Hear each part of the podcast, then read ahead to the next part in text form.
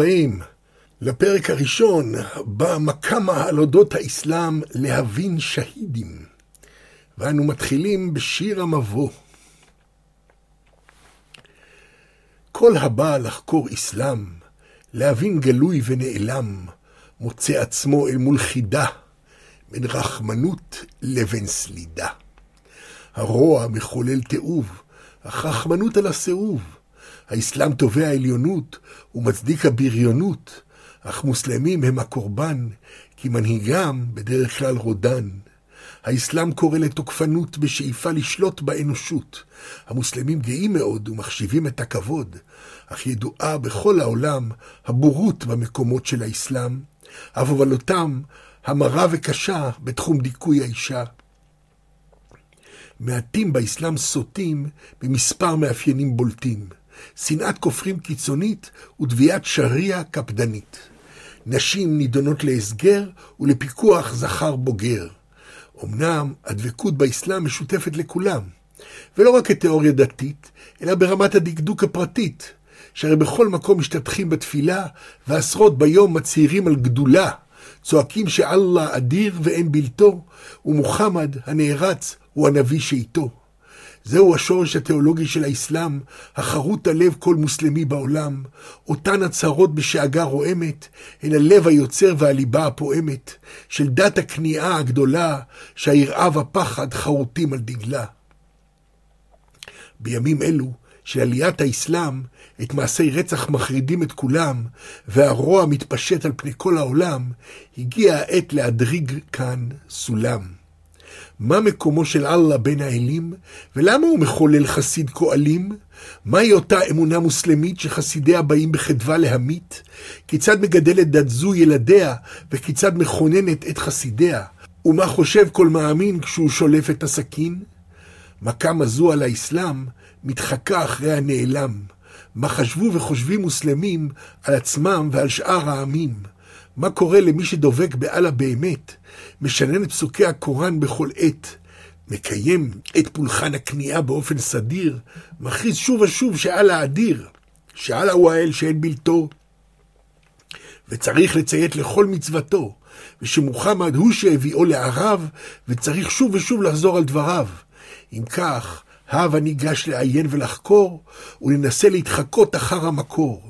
מה הסיבות ומה המניעים, מה מסתתר מאחורי הקלעים, מה מכונן התנהגות מוסלמים ומייצר אירועים כל כך אלימים, מה מכונן את זו האומה ולמה תרבותה כל כך אלימה. פרק ראשון, הכניעה בלב האסלאם. משמעות אסלאם כמילה היא הכניעה בפני אללה. הכנעת המאמין בכל חייו לציוויים המוטלים עליו. בכל מקום בו באסלאם ניפגש, מקפידים כולם להתפלל חמש.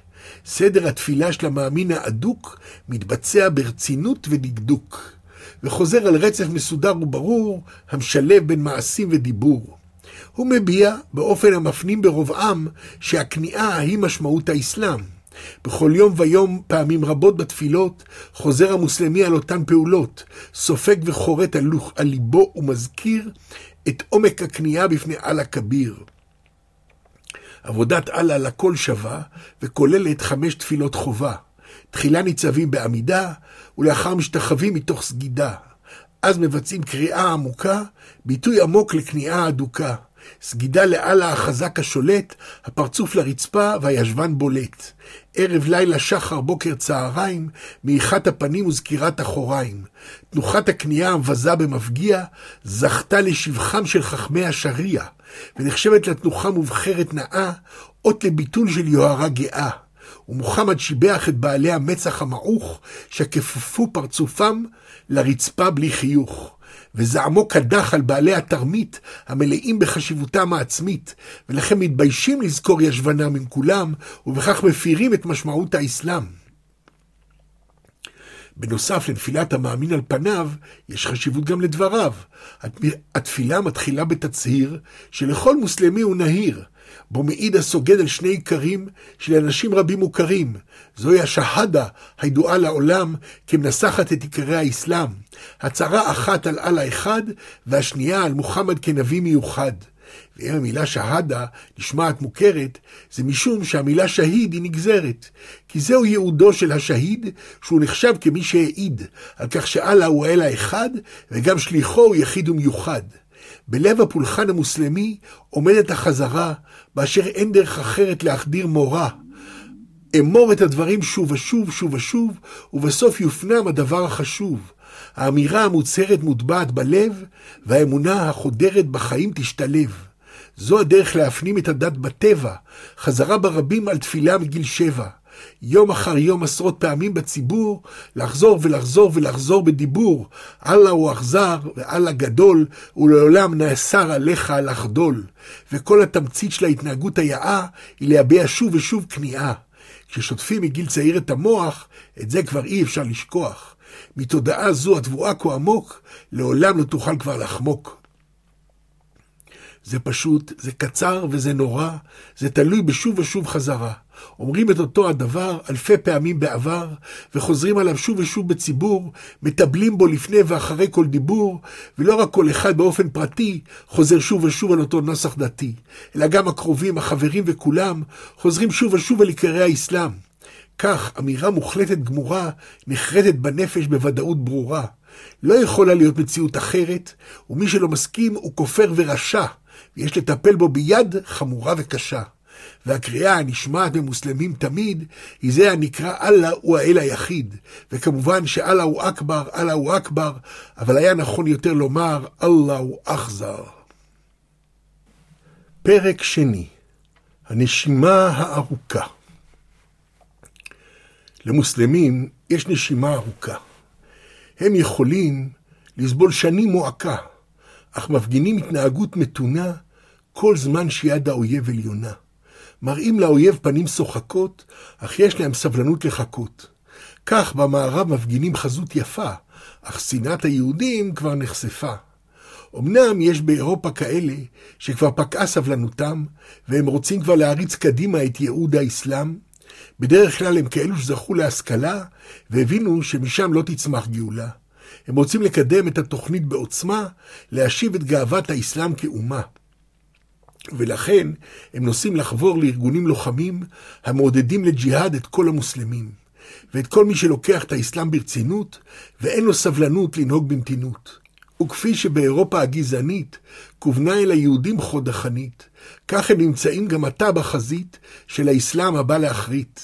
ההבדל המשמעותי הגדול הוא שהאסלאם לעולם לא יחדול.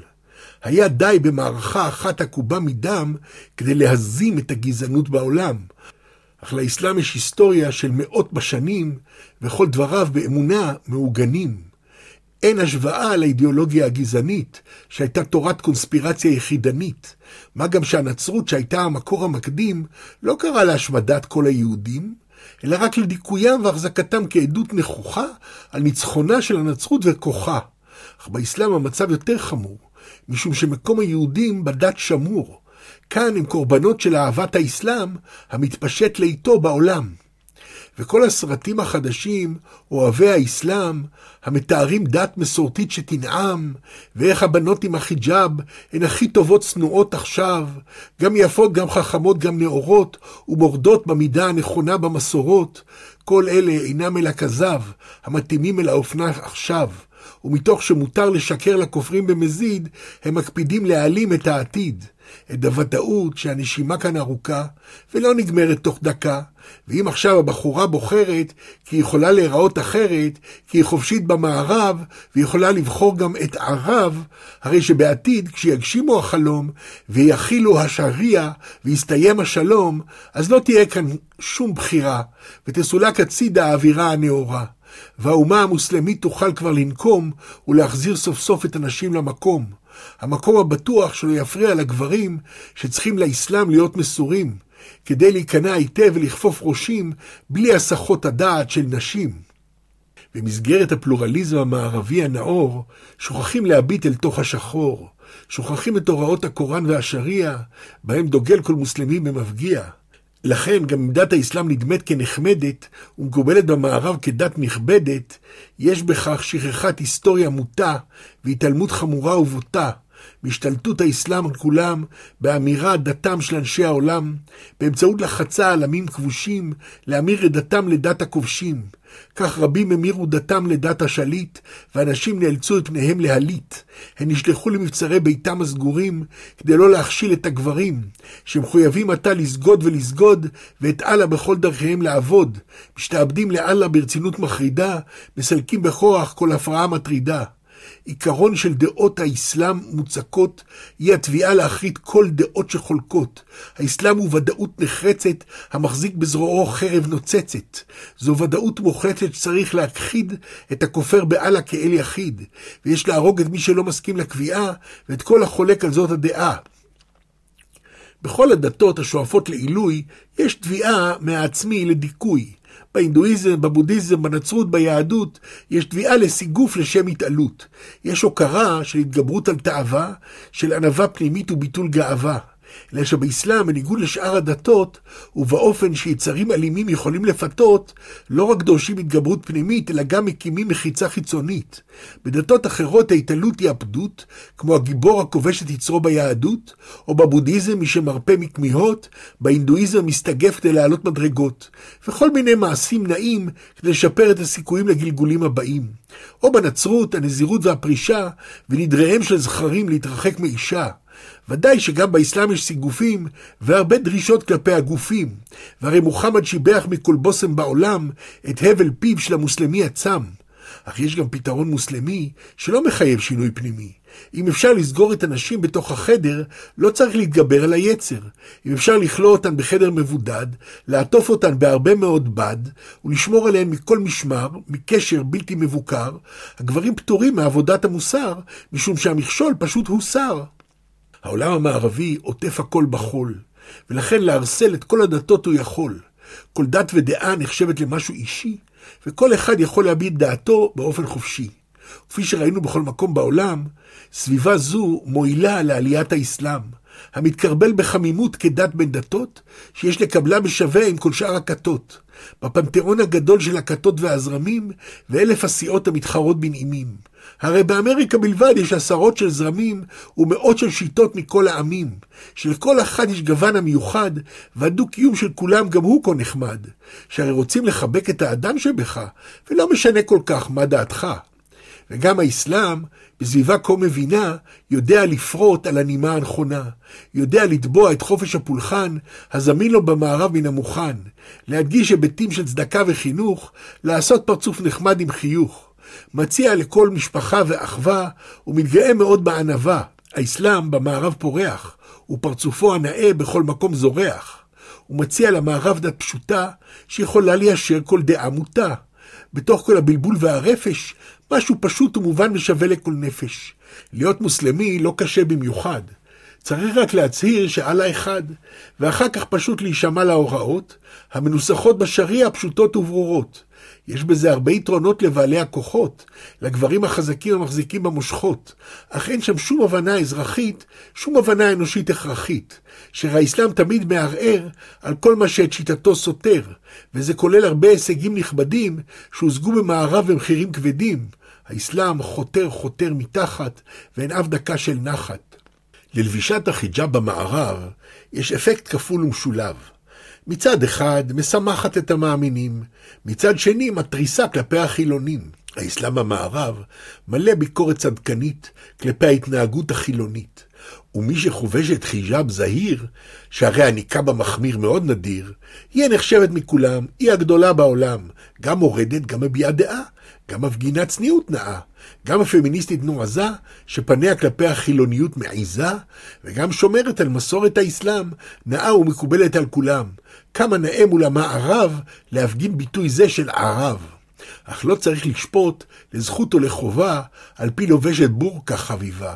במערב המפנק, שאינו דורש ולא חונק, אלא על פי זו שבאיראן, שם אי ציות ומסוכן. שם חיה לובשת בורקה שחור, במשטר אלים שאינו כה נאור. שם פועלים כוחות שיטור, להצמיד כל סטייה בלבוש ועיטור, ולא שואלים אם זה נוח, אלא עוקפים את השריעה בכוח. אין לשפוט על פי חובשת חיג'אב גאה, המתנוססת באוניברסיטה בתלבושת נאה. ובקרב החול המערבי המפנק ומפרגן, יוצאת בעוז על דתה להגן. אלא על פי חיג'בה של חברתה, במשטרים שאימצו באופן רשמי את דתה. מדינות של זכויות כאיראן ואפגניסטן, ובערב הסעודית עד לא מזמן. וכל המקומות שבהם נוהגים להקפיד, ומופעל בהם לחץ חברתי מתמיד. כך, בישראל המפנקת, עם האפליה המתקנת, אין דבר יותר נחמד ומעורר תסיסה מלהיות מוסלמית מתריסה. במוסד אקדמי מפנק וזהיר, שיחלץ להגנתך באופן מהיר. אבל לכי נא לעזה אצל החמאס, ותראי איך אללה לא חס ולא חס. על כל הנשים בשטח כולו, שאין להם בחירה אם חיג'אב או לא. מידת הנוקשות של הדת מול החול, היא זו שתקבע אם היא תוכל לגדול. כי אם בכל מקום המסורת פעילה, לבלום ולמנוע גדילה, יש דתות שבין החרכים יצמח החורג, משום שעונש המרידה לא הורג. ויש אסלאם, נוקשה וקודר, שלבניו תמיד קשה להסתדר. אם יש הישגים גם בארצות האסלאם, ניתן לתלות במערב את כולם. בטורקיה ובנגלדש, מה ששינה זה המשטר החילוני של המדינה. ההקפדה על מסגרת של חול מאפשרת לקדמה לגדול, ומצילה איכשהו את העם מהשפעותיו המזיקות של האסלאם. ובכל מקום שיש למוסלמים הצלחות, זה תמיד כשהם מניחים למערב להנחות. יש בארצות האסלאם מגוון רודנים המכוננים משטרים חילונים. במצרים ומרוקו יש פתיחות אל החול המאפשרת לקדמה בכל זאת לגדול. אך למטה תוססת התנגדות גדולה של כל הקוראים באדיקות בשם אללה, שרוצים להכיל את השריעה כחוק, ואת כל הכופרים לחסל ולמחוק. כי באמת האסלאם בשורש דתו מחשיב אך ורק את דעתו. מחשיב רק כניעה חיצונית וקריאת אללהו אכבר קולנית. לא מחשיב את רוח האדם, אלא רק את הקריאה אל הדם. פרק שלישי, היצרים והאסלאם. ביהדות יש ויכוח בין חכמים שנתקלו בזונות באחד הימים, אם לעבור ישירות בינות הנשים ולהתגבר על היצרים המרגשים, או להסתלק משם במהירות כדי להרחיק מהיצר וכאמצעי זהירות. לכן ביהדות אין דרישה קשה המצדדת בהתגברות או פרישה, ובהתאם להשקפת המאמינים, בוחרים אדוקים בנתיבים שונים. באסלאם, לעומת זאת, הדילמה שונה בתכלית, ואינה עוסקת בקשיי ההתגברות הזכרית, אלא מתמקדת בנוכחות הנשים, שהיא הסיבה לדברים הקשים, ועלולה להסיט את הזכר הפגיע עד למרידה ממש בשריעה. ולכן הפתרון אינו בידי הגברים, שצריכים להחליט אם עוקפים או עוברים, אלא דווקא באמצעות הגבלת הנשים, שמיניותן היא זו שמפילה אנשים. לכן באסלאם זו לא שאלה פרטית, אלא חובה ציבורית דתית, שיש לעקוף על כל הנשים בגדול, משום שעצם קיומן הוא המכשול. כדי לא לפתות את הגברים החלשים, יש לסגור בין קירות את כל הנשים. ואם הן יוצאות מתוך הבתים, עליהן לכסות את גופן בשפע בדים. אכן, בכל מקום שהאסלאם כבש, האישה נתפסת כסכנה של ממש.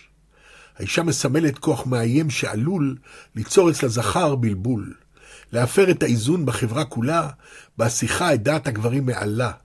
היא מפריעה לזכרים למלא חובתם, ומפתה אותם להפר את דתם.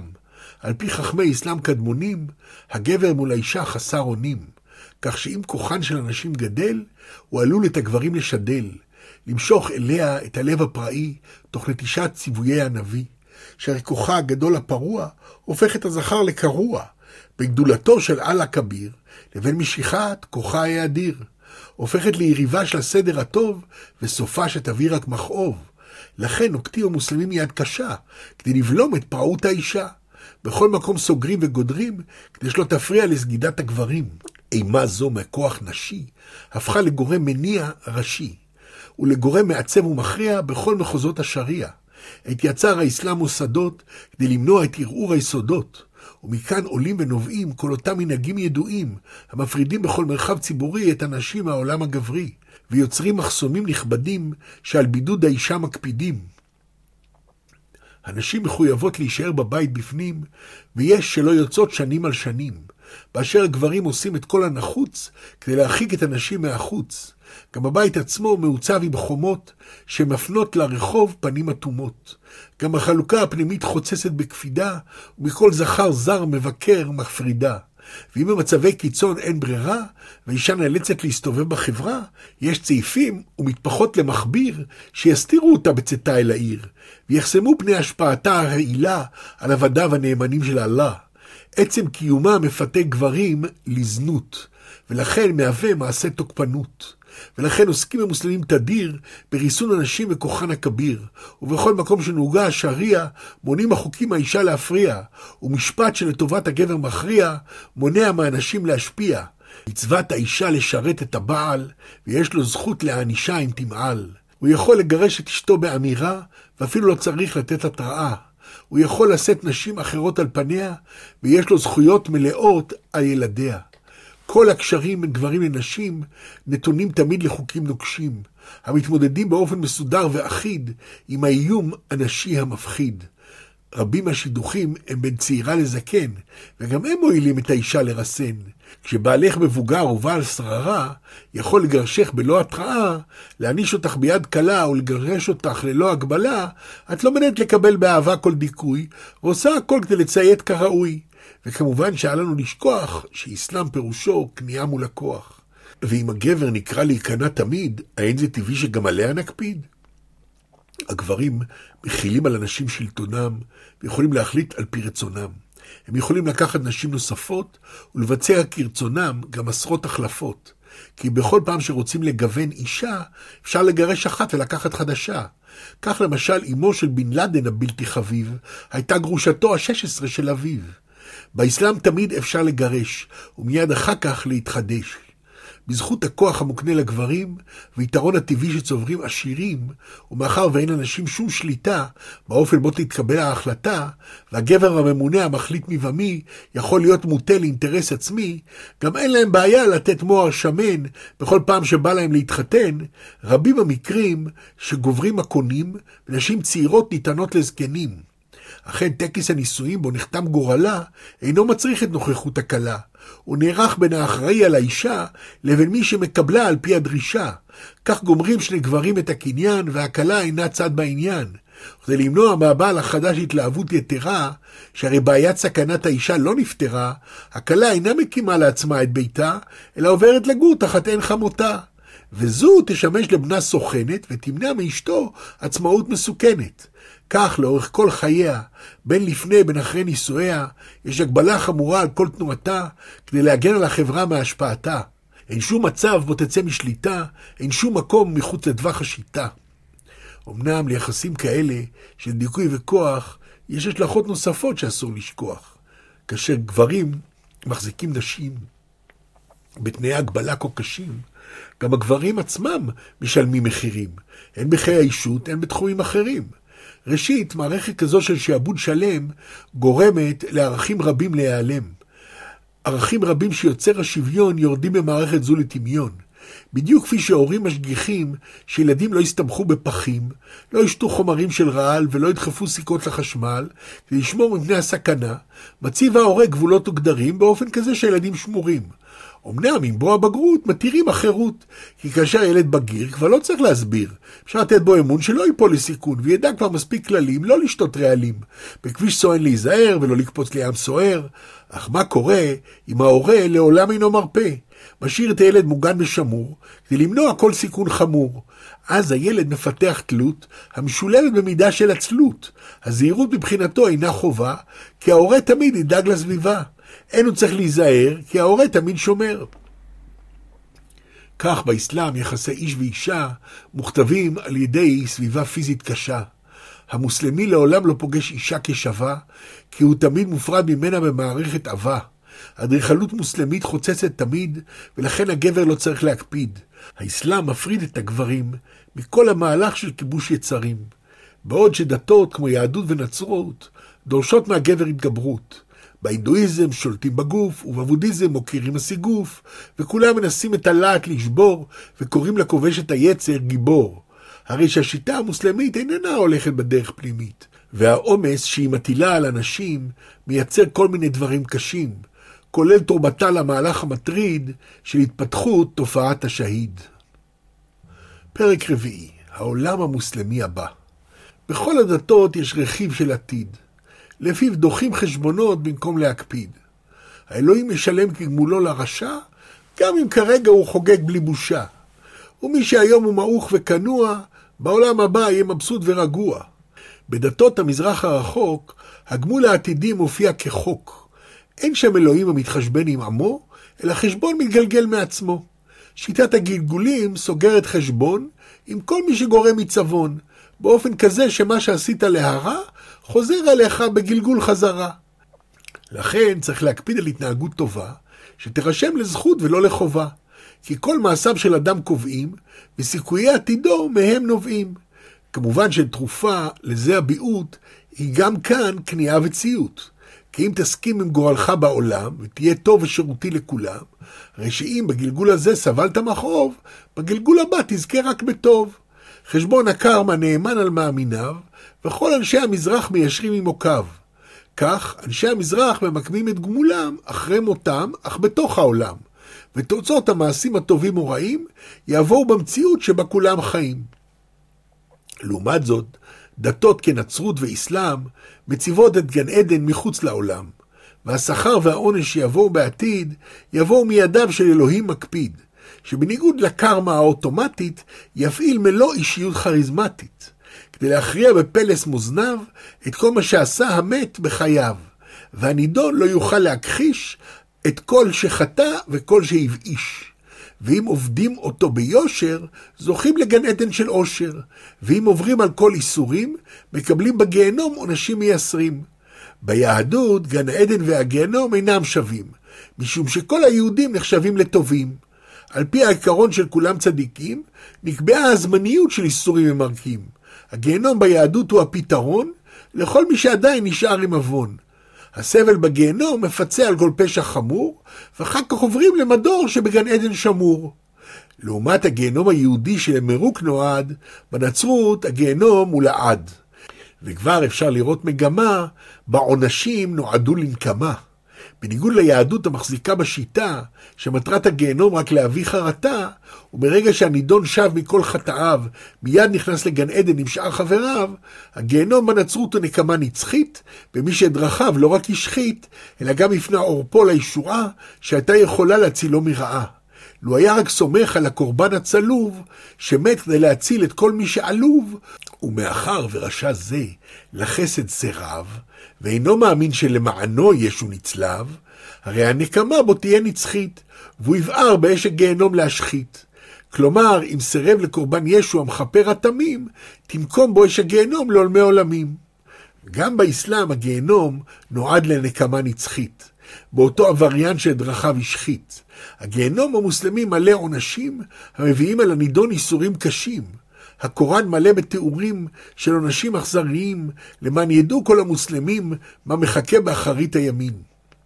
אמנם המאמין הנבון צריך להביא גם בחשבון לא רק את העונש המחכה לרשעים, אלא גם את הגמול לצדיקים זכאים. בעוד שבנצרות הבטיחו לאדוקים שבגן עדן דברים טובים מחכים, וביהדות גן העדן הוא גינה עדינה, במתענגים צדיקים על זיו השכינה, גן העדן המוסלמי מציע דברים אחרים, המתאימים היטב לתאוות הזכרים. שם הפרס שמציע אללה לכל מאמין, הוא שפע גדול של תענוגות המין. כמו בחלומות רטובים של נערים, מלא הגן המוסלמי בתאוות בשרים. יש תפריט מסודר, בו יכול המאמין להגות, ואותו הוא מעלה בשעת דמיונות. למאמיני האסלאם מחכות נשים חביבות, שכולן ליפיפיות גדולות נחשבות. הקוראן מתארן כבתולות טהורות, ומחשיב מאוד את עיניהן השחורות, ואת הניגוד בין החיוורון של האור לבין צבע עיניהן השחור. כמובן שבחברה עם השקעה כה גדולה, בשימור תומתה של כל בתולה, המחשבה על בתולה מחכה היא בעלת משיכה חזקה, ואנשים בגן עדן מזומנות, כפי שבחיים היו תמיד מוגנות, ולא רק בתולות למשכב, אלא גם נשארות לנצח משאב, משום שאללה, הרחמן באלים, חוזר ומשיב להן את הבתולין. כאן המקום לדון בנושא החשוב של מי שהחליט מחטאו לשוב. והאם ניתן להתחרט על מעשה נפשע ולהיות פתאום צדיק אחרי שהיית רשע? בדתות הגזורות מישראל, האלוהים חוקר ושואל, שוקל זכויות ועבירות באופן אישי, ומכריע הדין ברצונו החופשי. אלוהים זה יכול גם לחמול, וברצונו על כל האווירות למחול. ולכן מבקשים המאמינים מהאל רחמים, ומרבים בתפילות, בתשומות ובתשלומים. אף קוראים לאל רחמן ורחום ועדין, ומבקשים שלא ישפוט אותם לפי דין. ביהדות משמשים תשובה, תפילה וצדקה כדי לפתור את הבעיה המעיקה של גזרה שכבר נגזרה על מי שבכוונה בחר ברע, ואז צום קול וממון מתוך חרטה, הם ביהדות דרך המלך ועיקר השיטה. בנצרות מצידה, על פי עיקרון, ישו כבר השיג במותו יתרון, משום שצליבתו הייתה כפרה לעולם, והיא כבר מעניקה מחילה לכולם. אמנם בכל זאת התברר אחר כך שחסדו של ישו לא מוענק בהכרח, אלא צריך מעשים טובים לשלב, ובמיוחד להאמין בו מעומק הלב. ורק אז, וגם זה לא ודאי, יימצא המאמין ראוי וכדאי. לזכות למחילה או לחסד האמור, ויוכל להיכנס לגן העדן הנוצרי השמור. כמובן שהנתיב לגן עדן גם באסלאם, הוא לא רק הציות לציוויים כולם, וניתן גם כאן לקרוא לאללה רחום לתת צדקות להתפלל ולצום. אלא שאללה מציע גם מחילה שלאו דווקא באדיקות מתחילה, אלא כפרס על אלימות אכזרית, שאת אויבי האסלאם נועדה להכרית. ומי שימות מוות אלים למען אותם יעדים נעלים, שהם הרחבת שליטת האסלאם ועקיפת דרכו על כל העולם, הרי שמוות כזה ממציא מחילה, ונחשב אצל כל מוסלמי כשיטה מעולה. וזהו האקט האלים ומפחיד, שהוא דרכו של השהיד. פרק חמישי, הדינמיקה של השהיד.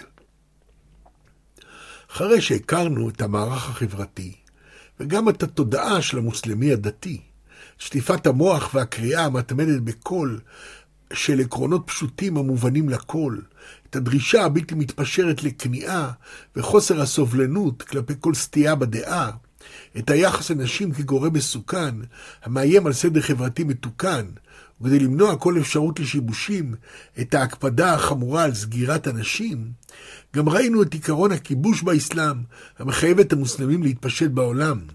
ודרך עיצוב שאיפות העתיד המוזר בגן עדן מלא מיניות ובגיהנום אכזר. ועתה, שהבנו איך המערכת פועלת, תהיה לנו הבנה זו לתועלת, כאשר ניגש עכשיו לבחון בעיון, מתוך כל הרכיבים המשתלבים בדיון, את תופעת השהיד הרוצח, היוצא באסלאם מנצח. הרץ אל המוות בזרועות פתוחות, תוך שהוא מפוצץ אחרים לחתיכות. זהו פולחן דתי קשה ומר, שסוגד נרצע לאל אכזר, המוצא את טעם החיים במותו, וברציחת אחרים את הצדקתו. היש מתוק מזה המר, בזעקות עלה עכבר, הרוצח שואף אל מותו, המסיר בזאת אחריותו, שהרי אללה הבטיח פרס נעים למי שימות במוות אלים. הפרס של כפרת עוונות, ועל גביו חמדת הבנות. השהיד הנמרץ העורף אזרחים, יזכה בקרוב לשושנה בין חוכים. הכל יתכפר לו דף חלק וצחור, ונשים צחות שמבטן שחור. לשהידים יש מוטיבציה גדולה, משום שהם לא רק זוכים למחילה ולחוויות מיניות מסעירות עם נשים שעיניהן שחורות, אלא שמם גם יוצא בתוך הקהילה, ומשפחותיהם זוכות לתהילה. אך צריך להבין את נפש השהיד הפראי, וכיצד הוא צומח באסלאם באופן טבעי. ראשית נשאל כיצד צעירים, שיצריהם בידו הסוערים, מגיבים למניעת כל מגע בין בני מינם לבין נשים שאינם קניינם.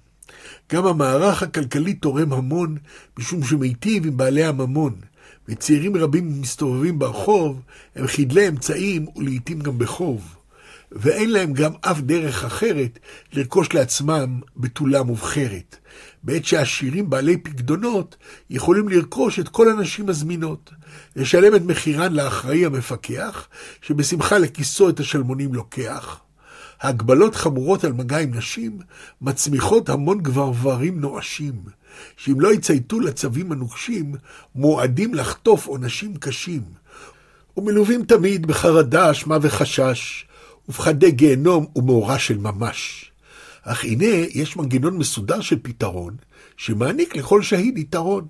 פתרון המבוסס על קוראן ושריעה, שמאז מוחמד הוא הפתרון המכריע, והוא שיסוף תקיף של גרונות, המכפר מיד על כל עוונות. מנגנון פסיכולוגי מדהים ומסודר, המעניק זכות מיידית לכל רוצח אכזר, השהיד בדם קורבנו מיד יכופר, תוך שמחייו האומללים הוא נפטר. הנה סוף סוף זכה באמת לנפילת אפיים, ועתה כולם ימחאו לו כפיים. נפטר מהסכסוך הפנימי לעולם, באקט אחד שמלהיב את כולם, ובכל הקהילה ישבחוהו מאוד, ויחלקו למעשהו העז שפע כבוד. שהרי אין זו רק מחשבה פרטית שאת אויבי האסלאם צריך להחריט, אלא אמונה כללית של כולם, של כל הסוגדים לאסלאם, שיודעים היטב את חשבון הדברים, וכולם כך מאמינים ואומרים, שכל שהיד השופך דמים, מיד זוכה בכפרת עולמים. צריך להבין את המשיכה, מדוע יבחר אדם כך ברציחה, ובו זמנית יחסל את עצמו ויכפר על כל חטאיו בדמו. ובכן, סבלם של החיים ידוע לכל. ואיך נחלקו חכמי היהודים בגדול, ונמנו וגמרו שנוח לו לאדם שלא נברא, כי בסוף הקיום הוא די נורא. מלא סבל ותסכול, דכדוך וצער, ומה יעשה ולא יחטא הנער. וגם הבודהיזם מכיר בסבל תחילה, ואפילו קרא לו אמת נעלה, שהחיים הם קודם כל סבל, שהכל הבל הבלים, הכל הבל. וגם שם הם קוראים להתעיינות העצמי, וסילוק האני שאומר אם אין אני לי מי. והאסלאם גם הוא הרי מטפח סיגוף, וקורא לכל מנעמי החיים רק טירוף, ומחולל בנפש לחץ עצום, כשלא מצליחים לעמוד בתביעת הצמצום, ומתעל את הלחץ למחשבות ראויות, שמסירות את כל התהיות. מכוננות אדם שסובר שאללה אין בלתו, ובמלוא הכנות אדוק בדתו. מקפיד על הכתוב בקוראן ובשריעה, ובכל גדול אללה אכבר מריע. ובדבקות מצהיר עם שאר חבריו, שאללה רחמן ורחום למאמיניו. אף קורא להשמדת המסרבים לקבלו, הכופרים באללה ומתייצבים למולו. הוא מתייחס ליהודים באופן מוקפד, בהיותם שנואי הנביא במיוחד. לכן קראת הנביא ראשיהם למאות, כמופת לחסידיו במהלך הדורות. ובקוראן מפורש הציווי האכזר להכות בכופרים על צוואר, ויש לשסף בחרב בכל מקום, ואת נקמת אללה באויביו לנקום. כך, כל מה שראינו בטבח אוקטובר המר, אינו יבוא מבחוץ ולא נטע זר, אלא יסוד מוסד בלב האסלאם האלים, ומשימה חשובה של המאמין להשלים. מעריפת הראשים בששון וחדווה, ועד אינוס הנשים כקיום של חובה, באשר אלו מחקים באופן נחרץ את מעשי המייסד הנערץ. שלקח לעצמו יהודייה חטופה ביום שרצח את קרוביה בחרב שלופה. הכל מתחיל ונגמר באסלאם, שהיא היחידה מכל הדתות כולן, דת של כניעה שבלב של הרצח, התובעת לעצמה התפשטות לנצח. דת שבליבה חקוקה הקריאה להחריט מהעולם את כל החלוק בדעה, ובשמו של אללה החורץ ולא שב, לקרוא מוות אכזר על אויביו. דת זו לא רק מבטיחה לשהיד כפרה, שמעודדת אותו תמיד למעשה הנורא, אלא גם מעודדת התנהגות קיצונית באמצעות הזנת הזייתו המינית. שהרי אין לשכוח שאותו שהיד מחופר מזומן אל גן עדן כפי שסופר. גן עדן שבו רק לא מייחלות 72 הבתולות. לכן בשאלת השאלות, אם להיות או לא להיות, מעדיף השהיד שלא להיות, כדי לזכות בבתולות. שחורות העין והחברות, הנחשפות בבחורות, המחכות לרוצחים האדוקים, בבוסתנים ירקרקים, ואחרי שרצח ונרצח בכלי זין, יזכה מיד לשחורות העין. בפרס מובטח של בתולה, השמור לרוצחים בשם אללה. בתולות מוכנות ומזומנות, ללא שום נורמות מגונות. כך, המוות הוא אוצר מובטח למי שלא סגד ולא טרח. כי אם אין לך סיכוי לבתולה, עדיף לרצוח ולהירצח בשם אללה, ובכך להתאפס מההתחלה, וגם לזכות במנעמים של בתולה. זה מה שמאמין מאמין השהיד, כשהוא בא, הוא בא להזיד, מחילה על חטאים ועשרות של נשים, וכל העם עמו מריע, שזכה כך בזכויות השריעה. במקום הלוויה והרהורים נוגים, כולם שמחים וחוגגים. ובמקום לקבל על המת תנחומים, מברכים שהוא מבלה לו בנעימים. מברכים את המשפחה ומי שחי עדיין על חתונת השהיד עם שחורות העין. לכן, מה יעשה האיש שיצרו התחיל להבאיש? מה יעשה אותו צעיר שאף אישה לא מחכה לו בעיר? הוא מאמין להבטחות, על הבתולות הצחות, ומפנטז על היפות בסיפורים, עליהן כולם סביבו מדברים, שחורות העין הצנועות והצחות, המחכות לגיבורן בזרועות פתוחות. מחכות לשליחי אללה מרצחים על מרבדים צחים מצוחצחים. כך משסף תינוק על הסכין, בן גאה של פלסטין. בחלציו התאווה בוערת, בדמיונו הוא חי בסרט. הכל הכל בשם אללה, הו מנעמי הבתולה. עכשיו מצבו אינו כנוע, וליבו אינו רגוע. אלא הוא לוהט כולו לשחוט, לקרוע אויביו לחתיכות, בהתלהבות של דם, בקריאות גיל של נקם, כאן אין כניעה או השפלה, אלא התלהבות ומחילה, אקט צרוף של אמונה, נותן נפשו למען עלה, זוכה את כל עוונותיו למחוק, ואחר היא בתולה לשחוק.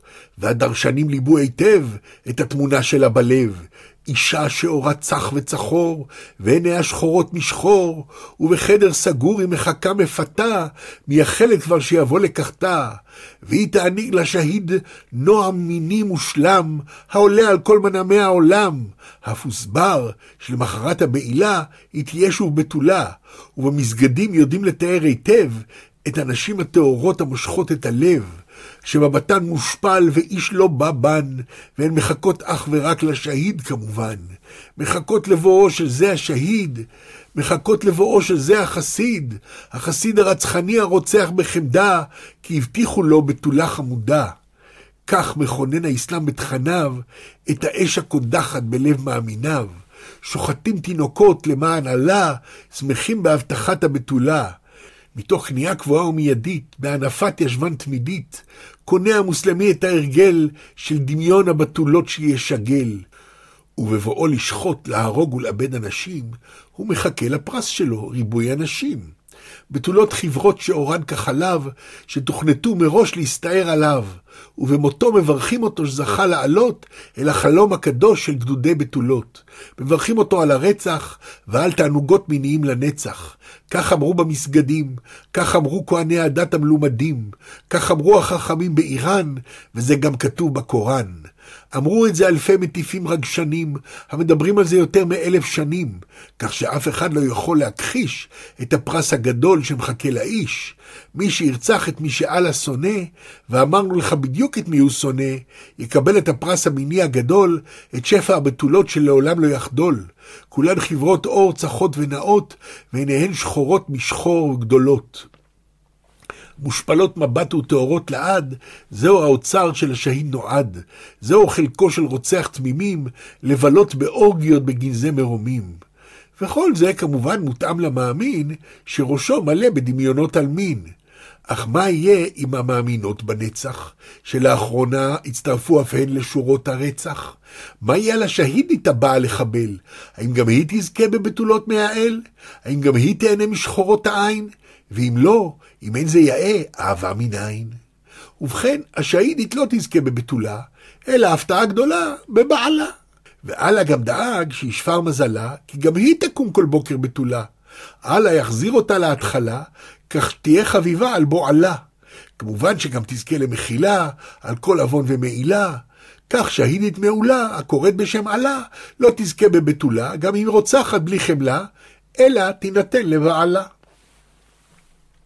פרק שישי, הדת והחול. צריך להבין שהמדע כונן תפיסה שכנגד כל דת אפשרית מתריסה, ושעצם הולדתו הממוזלת חייבת תודה ליד אוזלת.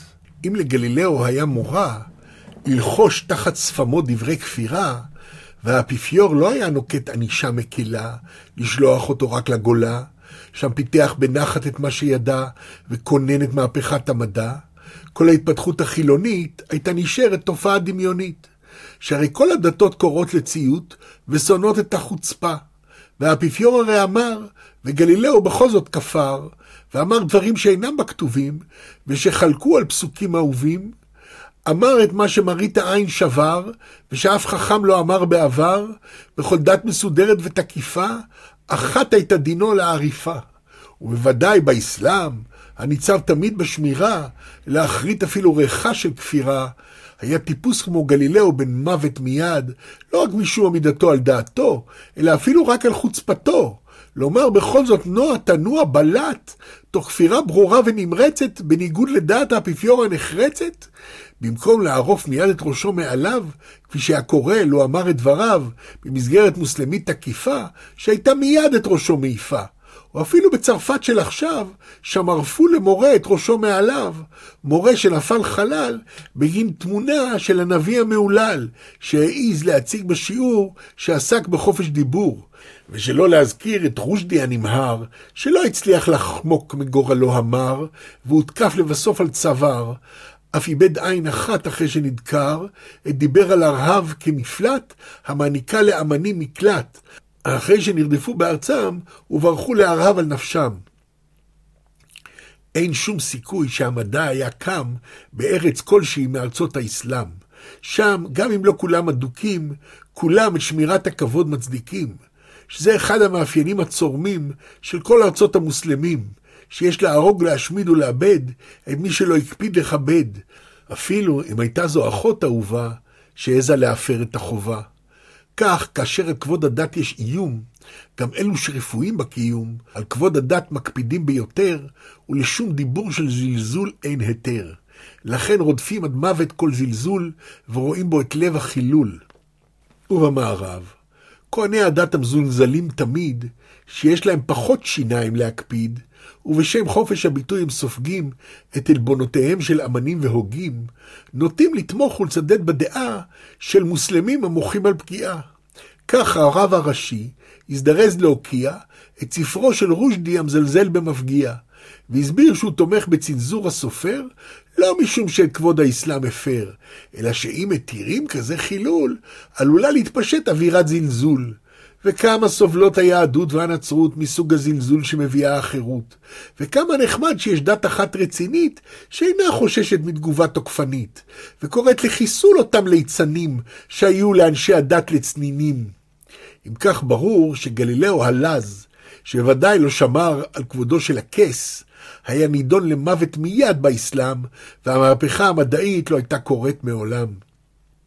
על אחת כמה וכמה שאותה מהפכה הפונה מהציות והכבוד אל המציאות, ואינה מכבדת כל דעה מסורתית שלא נמצאה לה הוכחה איכותית, ודורשת מכל דעה להביא הוכחות, גם אם המסורת מקימה כל צווחות. מצאה מספר ממצאים חשובים שוודאי סותרים רעיונות בכתובים, כמו ממצא גיל היקום העתיק, שהופך את תיאור הבריאה למצחיק, או השערת ההתפתחות מן הקוף, שבוודאי מעוררת את האדוקים לתקוף, והמוצא היחיד מהעימותים הקשים היה להעניק לפסוקים פירושים חדשים, פירושים אלגוריים שהופכים הכל למשל, באופן כזה שממצאי הדת הם נמשל. אך טעמם של פירושים כאלו מר, שהרי לפיהם לא התכוונו במפורש לנאמר, ואדוקים נוטים להיצמד לפשט הדברים, ולא להתפתל עם כל מיני הסברים, שבאים להצדיק איזה מדע מפוקפק, המערער על הפשט הבריא המוצק, פשט הידוע על הכל בצורה בהירה, ללא פירושים ופלפולי השערה.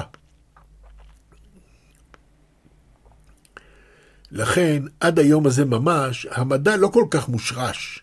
בארצות בהן האסלאם היא דת הרבים, בהן יש פיקוח על מה שחושבים, למרות שהטכנולוגיה היא מושא לחיקוי, בכל משטרי הרודנות ודיכוי, בכל זאת, עם כל העקשנות, מתקשים לטפח חדשנות, ולכן מסתפקים בחיקוי המערב וברכישה של טכנולוגיות וכל מיני חידושים בכל המקומות שבאסלאם מתקשים. מדינות השריעה, כמו איראן, הן טוטליטריות בכל מובן, מאחר ומנהלות את התנהלות היחיד על פי האידיאולוגיה שעליה יש להקפיד. הן מכוונות לשליטה טוטאלית בכל חריגה וענישה חמורה של כל נסיגה. בשם אללה ונביאו המיוחד ויחיד, מי שמתנגד הוא כופר וגורלו מפחיד. בין חיי האדוק החי למען אללה שאין בלתו, לבין חיי החילוני שהאסלאם היא דתו, יש פער גדול התלוי בסביבה, ובסברות המאמין לגבי רשות וחובה. זהו פער המשנה את נקודת המוצא של כל מוסלמי במקום שנמצא. מוסלמי בעזה, תחת שלטון החמאס, לא ימצא דרך לומר שנמאס. לא רק שכולם צועקים לו כל יום שאללה הוא אכזר ואין בו מתום, אלא הוא מחויב עם כולם לסגוד, להעריך ולשבח אסלאם. ומצב זה כל סטייה היא כזב, ואסור לחשוב מחשבה שאיננה בקו.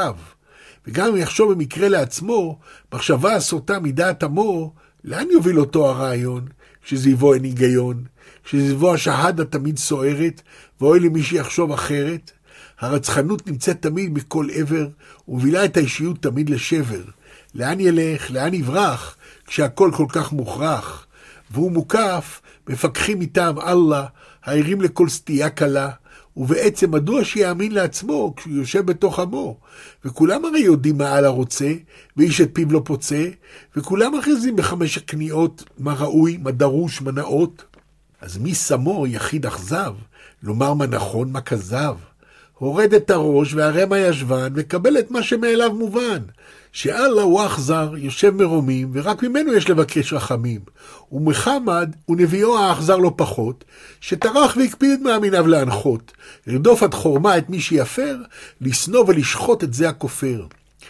איך בכלל יברר קיומו איש הנתון לתודעת עמו, המכריזה כל יום בקול גדול שרק אללה ורק אללה בקול.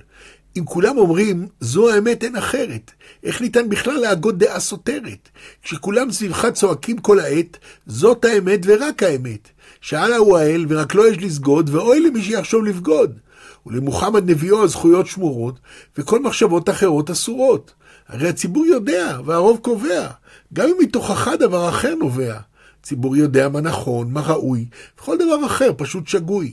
והדת גם מביעה דעות חמורות על מי שחושב מחשבות אסורות, וקובעת שכל המכחיש דעתו של נביא האסלאם, שהביא את הפחד מאללה לעולם, דינו לגיהנום בחלוף ימיו, את יתחשבן אללה עם כל מאמיניו, ובגיהנום ייתן את הדין על שלחשוב אחרת תהין. לכן אותה הפרדה של דת ומדע במערב לא הייתה יכולה לצמוח בתרבותה של ערב. הפרדה זו הקשורה לתרבות היא הפרדה מלאכותית. ובאסלאם לא צמח שום מדע בסביבה הביתית. רק סביבה ייחודית המתעלמת מסמכות חכמים ומפנה את עיניה אל דברים קיימים. רק סביבה כזאת יכולה לטפח מדע, ליצור גוף של ידע בו איש לא רדה. הנגזרת מנקודת זו היא המסקנה, שרק בעולם של חול אפשרית דתיות מתונה. רק עולם שבו המחקר מכריע, יכול להחליף את סמכות הקוראן והשריעה, ולאפשר לקחת מהאסלאם רק קצת מנהגים ומורשת, אך בשאר הדברים לוותר על הרשת. רק במשטר של אזרחות חילונית ומדעים, בו מקור הסמכות אינו סמכות חכמים, ניתן להחליט לקחת מהדת מכאן ומשם את מה שרוצים, ורק את הדברים שלתחושת האזרח האישית נחוצים. הגישה הזו אינה מועילה למי שבכל נפשו נכנע להעלה. הרי לא יחליט לקצץ בהליכות האסלאם רק כדי ליישר קו עם כולם. במיוחד כאשר מדובר בסביבה חילונית, הנחשבת לכתחילה להשפעה כפרנית. הוא הרי לא יגזור את השריעה רק משום שאיזה מדען אחרת הכריע. הוא חייב לדבוק בכל הציוויים כמקשה, ולראות בכל חילוני רשע. לכן, כל המדינות שהאסלאם הוא דתן, אך משטרן נאחז בלאומיותן, נוטות לגזור את הדת מהאזרח, באופן שעל פי הדת הוא אסור בהכרח. ולכן קצף אלבנה והוגי אסלאם אחרים על כל אותם הנאורים, העוברים כל יום על איסורים, ומצדיקים זאת בשם דיבורים, על קדמה ומדע ולאומיות משותפת, המפרים ביד גסה את הדת העוטפת. זאת היא דעת הוגי האסלאם, שחרטו את הנאמנות על דגלם. וככה הם נתפסים גם בעיני העם, לא כמשהו סוטה ומוזר, אלא כטהרת האסלאם וכעיקר. כנאמנים ביותר למורשת, הממשיכים את הדרך בצורה מפורשת. והמכנים אותם פונדמנטליסטים סתם מכפישים, ותוך כך כמובן את האמת מכחישים. כי כל אותם נאמנים מסרבים לחלל, ובעקשנות רבה ממאנים לדלל את דתיותם בקצת חילוניות מקבלת, שתאפשר להתנהג בצורה מחללת. בניגוד לכל השאר שחיים יותר במתינות, הם מעדיפים לקיים הכל בנאמנות.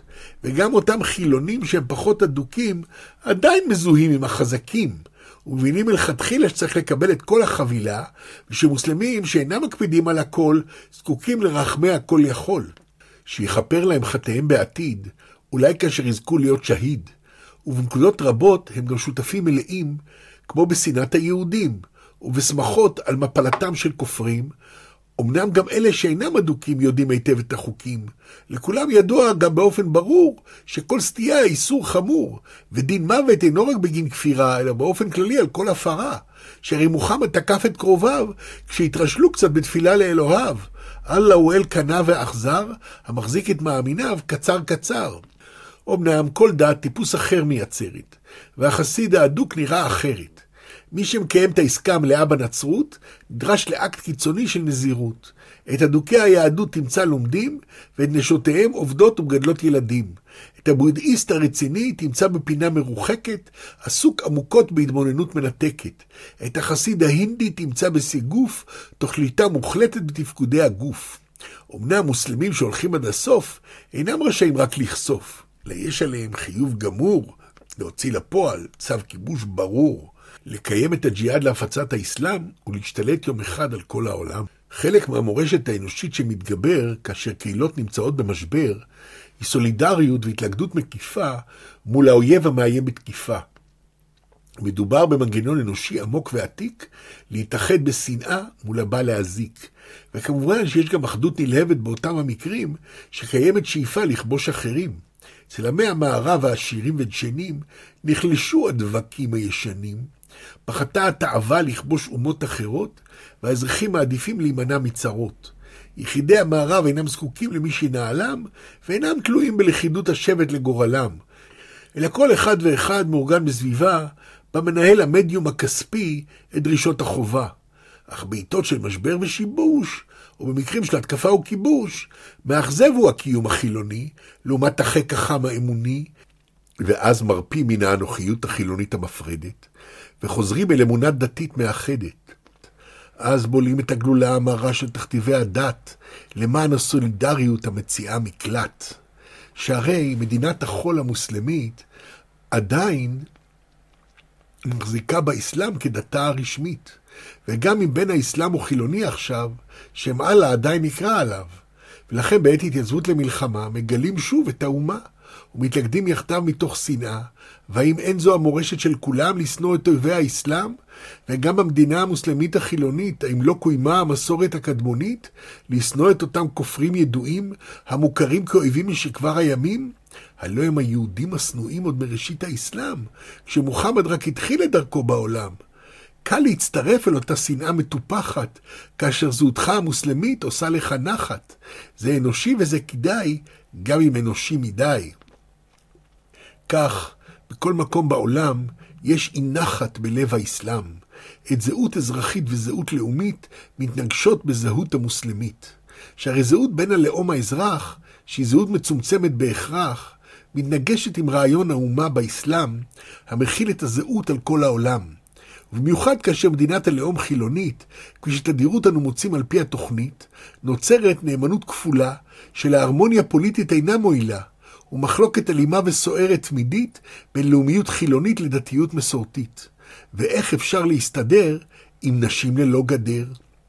פרט לחריגים כמו איראן של השיעה, שם ניתן השלטון בידי אדוני השריעה, במדינות רבות שבהן לאום מתגבש, ממצרים עד טורקיה ועד בנגלדש, השליטה על האסלאם לא ניתנה, גם כשהיא נחשבת רשמית לדת המדינה. יש כאן דיאלקטיקה מעניינת בנקודת המבט, בה מחשיבים מוסלמים את החול על הדת. דווקא החול המזוהה עם המערב נחשב כראוי יותר ממורשת ערב. כדי להקים מדינה מתוקנת וטובה, מתברר שהחילוניות נחשבת חובה. במדינות רבות בעולם, שלא נתנו מקום רחב לאסלאם, הצלחת המדינה הייתה יותר גדולה מהמקומות שבהן האסלאם עלה.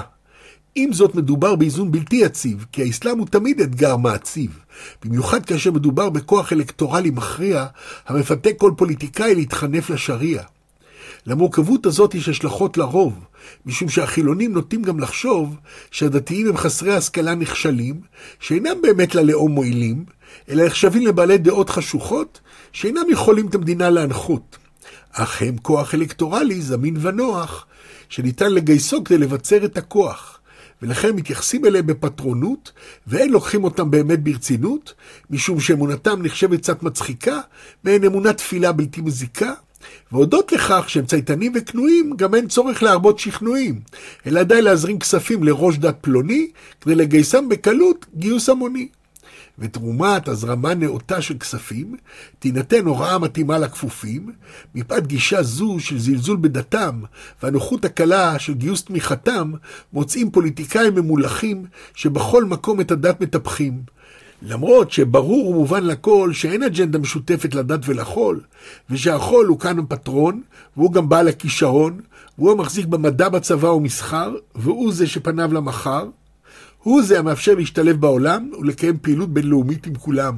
הכרה זו הובילה כמעט בכל מקום להעדיף מדינה חילונית כמדינת הלאום, מתוך מחשבה שרק מדינה חילונית וחופשית יכולה להשתלב בסביבה הכלל אנושית, שרק מדע, השכלה ומסחר במדינה חילונית מאפשרים התקדמות והתעצמות כוחנית, בשאיפה לגאווה של בני לאום מתקדמים, המתנהלים כשווים בין שאר העמים. את אחד המופתים הבולטים לזאת המגמה ניתן למצוא בכינון הטורקים כאומה. את אל חורבות האימפריה העות'מאנית העתיקה בנה כמאל אטאטורק מדינת לאום חזקה. אטאטורק הבין היטב מה עומד בפניו, כשהוא בא לכונן את מדינת נתיניו, הוא חילן בכוח את עמו ההדוק, והעמיד את הדת תחת פיקוח הדוק. הוא חסם את השפעת הדת בציבור, בהנהיגו משטר חילוני ברור. משטר שדחה מעליו את הדת הקודמת, ועוצב על פי דוגמה אירופית מתקדמת. אין ספק שאטאטורק הפתיע את כולם כאשר מחק אין ספור סממני אסלאם. גם הפגין בוז וסלידה עמוקה כלפי מה שראה כדת מעיקה. בניגוד למה שהקוראן הנחה, הוא המיר משישי לראשון את יום המנוחה. ובמקום לוח השנה הירחי, הנהיג לוח שנה אזרחי. את הלוח הגרגוריאני נוגד האסלאם, המשמש להתנהלות כלכלית בכל העולם. הוא גם ניתק את הטורקים מתרבות ערב, בכך שאימץ את אותיות המערב. ובמקום לכתוב טורקית בכתב ערבי, חייב את הכתיבה בכתב לטיני מערבי. כפי שרק רודן יכול, הוא ממש ניער את האומה מדת לחול. החינוך הוחל בתוכנית לימוד חילונית, והנשים הטורקיות זכו לנוכחות מדינית. זכותן לא רק לכהן באופן ציבורי במשרות, אלא אפילו להצביע למפלגות בבחירות. הוא חיסל בלי רחם את הדת בציבור, וסבר שלאומיות חילונית עדיפה כחיבור. הוא האמין שגאווה אזרחית חזקה תחליף את המסורת המזיקה, שזהות לאומית תאחד את כולם ללא הסתמכות על אומת האסלאם. במקום חוקי השריעה הקודמים, הוא שאב חוקים מהעמים. חוקים משוויץ הונהגו במשפט הכללי, וחוקי גרמניה התוו את החוק הפלילי.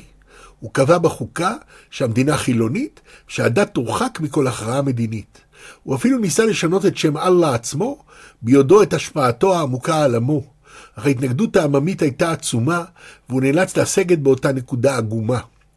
אטאטורק חש שיסדר את הכל, אבל גם הוא לא היה כל יכול, והחילוניות הנחרצת התרופפה אחרי שסמכותו העריצה חלפה.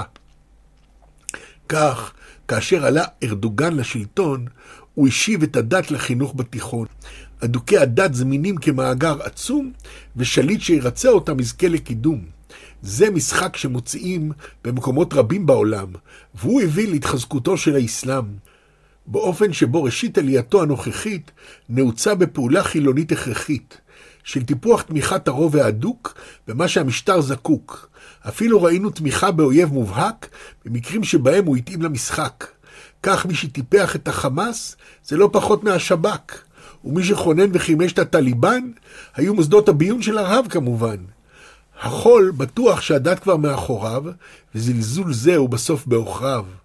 הכל נעשה מתוך אינטרס פוליטי מובן, אך בסוף נושכים להם הדתיים בישבן. פרק שביעי, אסלאמופיליה ואסלאמופוביה. עוד במסגרת הבנת היחסים שבין הדת לחול תוססים, כאשר למעשה מדובר בהשפעת ערב מול כל מה שצמח במערב, הרי אחרי שראינו כיצד מוסלמים דווקא משטרים חילוניים מקימים, הניתוח לא יכול להיות מושלם בלא להסביר את המשיכה לאסלאם. את רבים במערב נוהים אחרי מה שמוסלמים מציעים, בעוד שמשטרי הדיכוי בעזה ואיראן מחייבים בחיג'אב את הנשים כולן, וכיסוי זה הוא חלק מדיכוי הנשים המקובל במשטרי אסלאם נוקשים, מדינות אסלאם אחרות אוסרות הלבוש, מתוך החשש שהוא יביא לשיבוש, ויהרוס את המרקם של מדינת החול, באופן שרק האסלאם באמת יכול. לעומת זאת, בתרבות החול המערבית, שלא סבלה מעולם מההשפעה הערבית, אין כל חשש להשתלטות האסלאם, ולכן הוא מקובל ואהוד על כולם. ובמסגרת חופש הדת במערב, אנו מוצאים דווקא משיכה לערב, ונשים בעלות תודעה עצמאית מאמצות את החיג'אב כאמירה אישית. כך, לבוש שמקום אחד הוא חותם המרות, מקום השני מייצג חירות.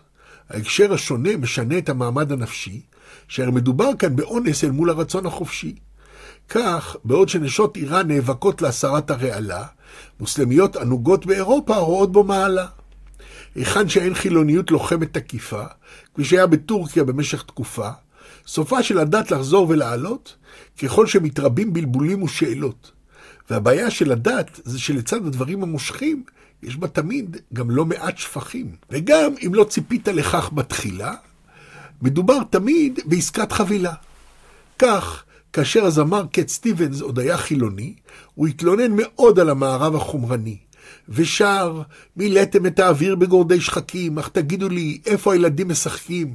כלומר, המערב מלא חומרנות וכוח, אך אסור גם את המשפחה לשכוח. ועל כן הוא בחר להמיר לאסלאם את דתו, והקים בשידוכי מוסלמית את משפחתו.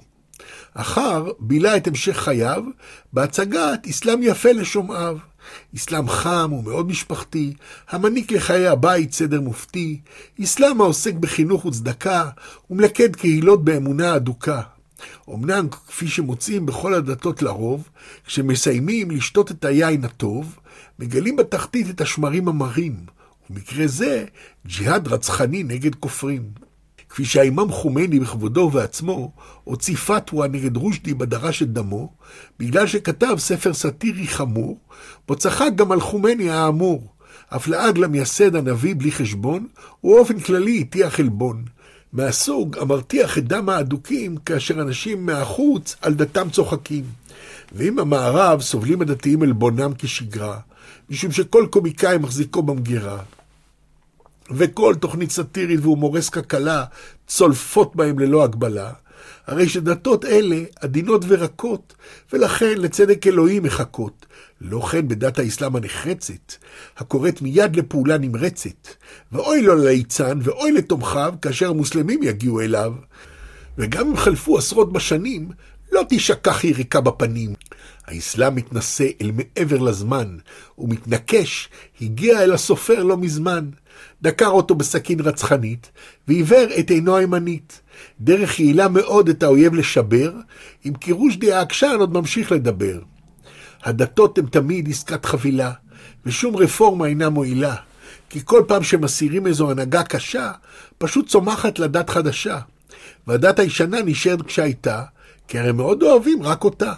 ואז גם עולים נאמנים, אדוקים, הרוצים דווקא את אותם חלקים, דווקא את מה שהרפורמה ניסתה למתק, כי הסבל הרבה יותר מרתק.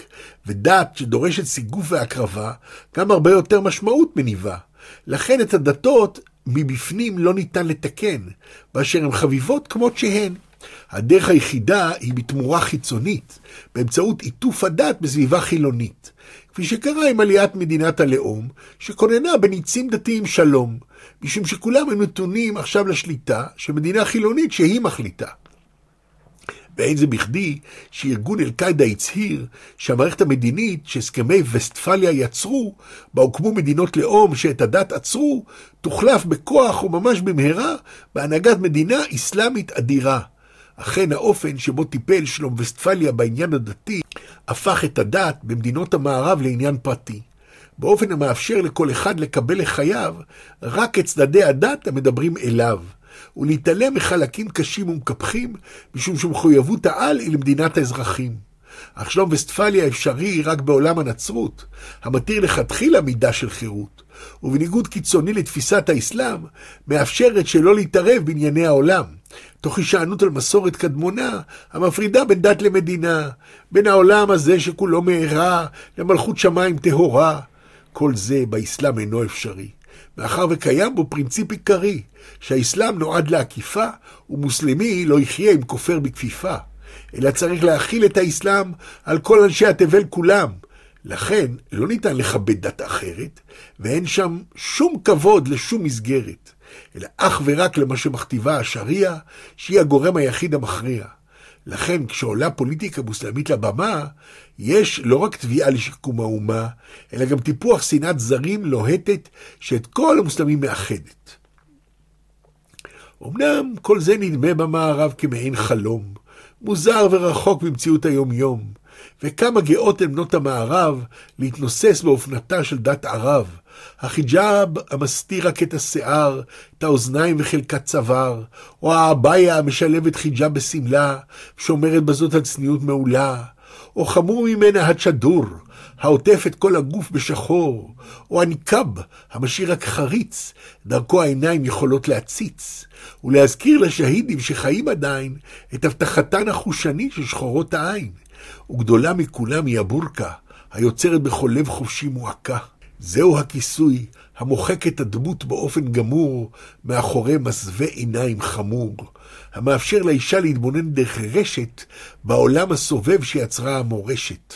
הבטה של תבלול ודוק חלבי, המשקפת היטב את העולם הערבי. רשת המסתירה את מראה העולם, ומסתירה את האישה חזק מכולם. שם היא נכבאת אישיות מחוקה, שם לא תגרום לשום זכר מועקה. וכל הגברים יוכלו לסגוד ללא הפרעה, בלא שתיתקע להם איזו אישה נאה. והאישה שמחה שלא הכשילה אותם, ולא גרמה להם להתרשל בדתם, אף חסכה מהם את המאבק סביב מושא ליבם הנחשק, בזכות צניעתה סוגדים ללא הסחות, ללא בלבולים או דלדול של כוחות, אומה ברוכה, אותה מוסלמית, שחסכה מהם את יופייה המצמית, והגנה עליהם מפני אורה המסנוור, הגורם לכל איש להתהלך כעיוור. ומאחר וכבר נקלטה השיטה הקשה, להתגונן בכל מקום מכל אישה, נשים רבות ספונות שנים בבתים, מסוגרות ומוגנות מפני מבטים. ומאחר ואנשים מאיימות על הגברים, נוקטים באסלאם אמצעים חמורים. חיג'אב, ניקאב, צ'דור ורעלה הם רק קצה של שיטה אומללה, הכוללת גם חוסר חינוך והיעדר השכלה, והגבלה חברתית רעילה. והנשים שבגיל רך וצעיר הקנו להן את ההרגל הממאיר, כבר יודעות את כוחן המפחיד, ושמחות מאוד על המשטר המקפיד. ספונות ומוגנות מחשיפה לא נוחה, הן מתמקדות בתוך הבית בענייני משפחה. כשאין אפילו פתח או שבריר של חירות, כשהחברה כולה מקדמת בורות, איזו תקווה יש למישהו לצאת משם, להתפתח, לצמוח, לגדל את עצמם? יש מסורות שמותירות חרכים, שדרכם יחידים בכל זאת צומחים, אך המסורת הבאה בשמו של אללה אוטמת הרמטית את מי שנכלא. ומסתבר שהאסלאם מביא מארה לכל מקום אנושי ולכל חברה. יש תרבויות מאירות שמקדמות אנשים, ויש תרבויות איומות שמביאות שיבושים. כזאת היא תרבות שמחולל האסלאם, בהיותה מתוכנתת להשפיל את העם. המחקרים חושפים בורות ונחשלות איומות שהוציאו לאסלאם שם רע בכל המקומות. מחוץ לחסידיו ולכלואים בחיבוקו העוטף, המרבים לטפוח זה לזה על כתף. אנחנו לא מדברים על מוסלמים חילונים, המשתלבים היטב ובמגוון אופנים, מצאפים את האג'נדה ואת החומרה, ובאופן כללי מתמזגים בחברה. מוסלמים אלה מקיימים רק חלקית את דתם, ובתוך סביבה מודרנית של חול היא רק מורשתם. אנחנו לא מדברים על החיים בכיס מפנק ומרופד, של חילוניות המפרגנת לכל אחד ואחד. המוסלמים החיים בסביבת לאום חילונית, החומקים מאותה כובשנות אימתנית, ומתמשקים יפה עם כולם, בקיימם רק חלקית את מצוות האסלאם. אלא כאן אנו עוסקים במשטרים המעיקים, באסלאם, מצד תרבותו העצמית הגאה, כשהוא מכונן את עצמו בנאמנות מלאה. גוזל מהאישה את עצמאותה, ומגביל לפנים הבית את השפעתה. מכוון את כל כישרונה להעמדת ולדות, צרכים ביולוגיים והגבלות מולדות. משאיר פוטנציאל אישי ללא כל פיתוח, ומשתיק מראש כל קולות של ויכוח. קשה למי שחי במערב להבין כמה האסלאם הוא אכזב. עיניים נאורות, תחות מלראות כיצד האסלאם מלמד לחיות. מביטן מתוך המודרניות הנאורה, הנותנת כבוד לכל דעה וסברה, ומוקירה בכל אדם את דעתו הפרטית, תוך התחשבות גם בדבקות הדתית. לא כך האסלאם, הדורש המרה, התובע מכולם כניעה גמורה. כאן לא כל אחד יכול להחליט, אלא חייבים להיכנע בפני השליט. ואת מי שמסרב להיכנע כנדרש, מותר להרוג ללא כל חשש. זאת הקללה, זה לא דת רגילה, זו דתו של האלה, הקוראת לשעבד בכוח את מי שינסה לברוח, הקוראת להכריח את כל העולם, להשתעבד אך ורק לאסלאם. זו דת שאינה סובלת כל תחרות, ושואפת לכן לצמצם כל חירות. היא חותרת תמיד תחת כל משטר, שאינו שואב מהשריעה את האסור ומותר. היא מציעה לזכרים זכויות יתר רבות, ופנטזיות מיניות המלבות לבבות. וכפי שתיאר וולבק בספרו הכניעה, דת האסלאם עתירה פתיינות מכריעה, וגם כשמשטרים חילוניים ניסו לפתוח, ואפילו כמו בטורקיה עשו זאת בכוח, מהרת האסלאם מוכנה לבלע כולם, באשר הדת חותרת לנצח תחתם. ובעימות עם מוסלמים מאמינים, מה שרבים אינם מבינים, זה שאין כאן עניין עם סתם אנשים, אלא עם חסידי אסלאם עזים וקשים. שדתם השחירה לגמרי את ליבם, ולכן הם נחושים לבלע כל מה שסביבם. המאבק אינו מול איזה גוף מטיל אימה, כמו החמאס, החיזבאללה או איראן בעצמה, אלא מול התודעה של הכניעה בפני אל אכזר, שכל העולם לה הוא זר, האל הזה, הנקרא אללה, שכל כולו אינו אלא קללה, וכל הקורא בשם אל זר זה, סופו שגם הוא יהיה כזה. כל מקום שאליו האסלאם הגיע, בסוף אורחותיו הליז והדמיע. אם רק תשמע בו הקריאה לאללה, סוף כל מקום להפוך לקללה. אותו מנותאיזם צחיח, בא אחרים להכריח, שואף להשליט את האסלאם לנצח, גם כאשר שליטה זו מחייבת רצח. המוסלמים לא ידעו לעולם מנוח, אלא אך ורק את שפת הכוח, עד שכולם יישאו על שפתם את הקללה, את הקריאה המצווחת בשם אללה. האסלאם אינו כשאר הדתות, ואינו מתנהג כשאר הכתות. לא הינדואיזם, לא פולחן אבות, לא בודהיזם, לא נצרות, לא יהדות, לא אנימיזם. אין דת שיש בה לב כה מוזר, לב כה אכזר. גם באירופה הקפידו על השקפות, ואפילו שרפו מכשפות. גם שם הייתה קנאות אכזרית שרצתה את כל החולקים להחריט. אך סופו, שמסרו את הכוח למשטרים המתנהלים על פי עקרונות אחרים, שאינם מקבלים הנחיה ממרומים, אלא ממניעים פוליטיים שופכים דמים. מסרו אותם למשטר אזרחי שסוד שלטונו הוא טיפוח אזרח שהדת היא רק מצפונו. אך דת האסלאם הורסת את מצפון האדם. בעצם זה שהיא קוראת לשפוך דם. זו דת המחייבת אותך לשחוט אחרים אם רק הם מסרבים לכמה דיבורים. כיום מדברים על אסלאמופוביה לרוב, על פחד שווא מאסלאם מתוק וטוב. זה הרי לא מדובר בפוביה סתמית, שהרי דת זו אכן כוללת ציוויים להחריט, ונראה שמי שמפחד מאסלאם, דווקא דעתו שפויה מכולם. כי הדת הזאת אומרת ברור שמי שלא מסכים לה באופן גמור, ניצב בפני שלוש אפשרויות ללא מנוס, שכולן נועדו את דתו לאנוס. או להעביר את עצמו על דתו, או לחיות כאזרח סוג ב' במדינתו, ואם לא ייכנע לאופל השטני של האסלאם, נותרה הברירה החביבה מכולם, שחיטה על הסכין בכל אכזריותה, על שלא הסכים לקבל את הדת המוטה. לכן אימת האסלאם עליי, ואני מייחל שהוא ייעלם הלוואי. לכן פחד מאסלאם זה לא פוביה כלל, כי המפחד לא רוצה ליפול חלל, הוא בסך הכל אדם מפוכח שלא רוצה להירצח. דמיינו איך פיוקו וג'ון היה נבלם אם היו חיים תחת שלטון האסלאם. כי כל דבריהם על חיים של שלום, אם רק כולם יסכימו לחלום, מתאימים רק למשטר חילוני של שוויון, בו מותר לאנשים להעלות כל דמיון. ובאמת, בין הדת לבין החול, רק החול יכול באמת למחול. החול שהדת בו היא רק נופך נלווה, וכל דעה מוחזקת כבעלת ערך שווה. אומנם דת הנצרות בכל מקום גוועת, גם אם את הסביבה היא עדיין צובעת.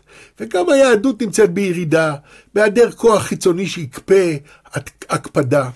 וגם היהדות נמצאת בירידה, בהיעדר כוח חיצוני שיקפה הקפדה, ושתי דתות המוצא אינן רודפות את מי שיש לו כל מיני העדפות, כי בסביבה של חול המאפשרת תהיות, יהודים ונוצרים בוחרים איך לחיות, וגם אם זה מרגיז את האדוקים, שאנשים כופרים ומנותקים, בכל זאת בשתי הדתות יש תפילה, שהיא הנחשבת להכי מועילה, להחזיר לחיק הדת את המתרחקים, ואין שום קריאה לרצח על פי החוקים. לא כן החילוני הבא ממחוזות האסלאם. מהדת שיש לה יחס אחר לעולם, דת המחוללת תרבות קשה, הקוראת לשחיטת האויב וכליאת האישה, וזה הסיבוך כאן בין הדת לחול, שמאפשר לאסלאם להמשיך לגדול. כאשר סוקרים את האסלאם, בכל מקום בו הוא נמצא בעולם, רואים שמדינות שהאסלאם הוא דתן, מקפידות לשמור על החול במדינתן, ומושפעות מאוד מהמערב, אף נהנות מכל מכמניו, שהרי רוב הדברים שפותחו בעולם לא הגיעו מארצות האסלאם. מרכבים עד תרופות עד השכלה ומדע, לא מהמדרסות יצא המידע. והתרבות האלקטרונית המקפת עולם לא צמחה בסביבת האסלאם. גם כשהדת היא הנופך האתני של כל הציבור, רק האזרחות מאפשרת חיבור. אם לא התאחדות תחת דגל הלאום בפסגה, סוף המאבק שיוביל לנסיגה. הזדהות לאומית חיונית לאנשי חול, שמתוך דתם רק התחלו לגדול. והשאלה בסוף נשאלת, איזו דת יותר נועלת? איזה גוון יותר קודר, ואיזה גוון חירות מתאפשר? אנחנו יורשי היהדות, שמצאה במהלכים פנימיים התאבדות, שמנסים להרפות את ידי הבא להתגייר, ומקבלים ליהדות רק את הרוצה להמיר דתו, ללא אינטרס חיצוני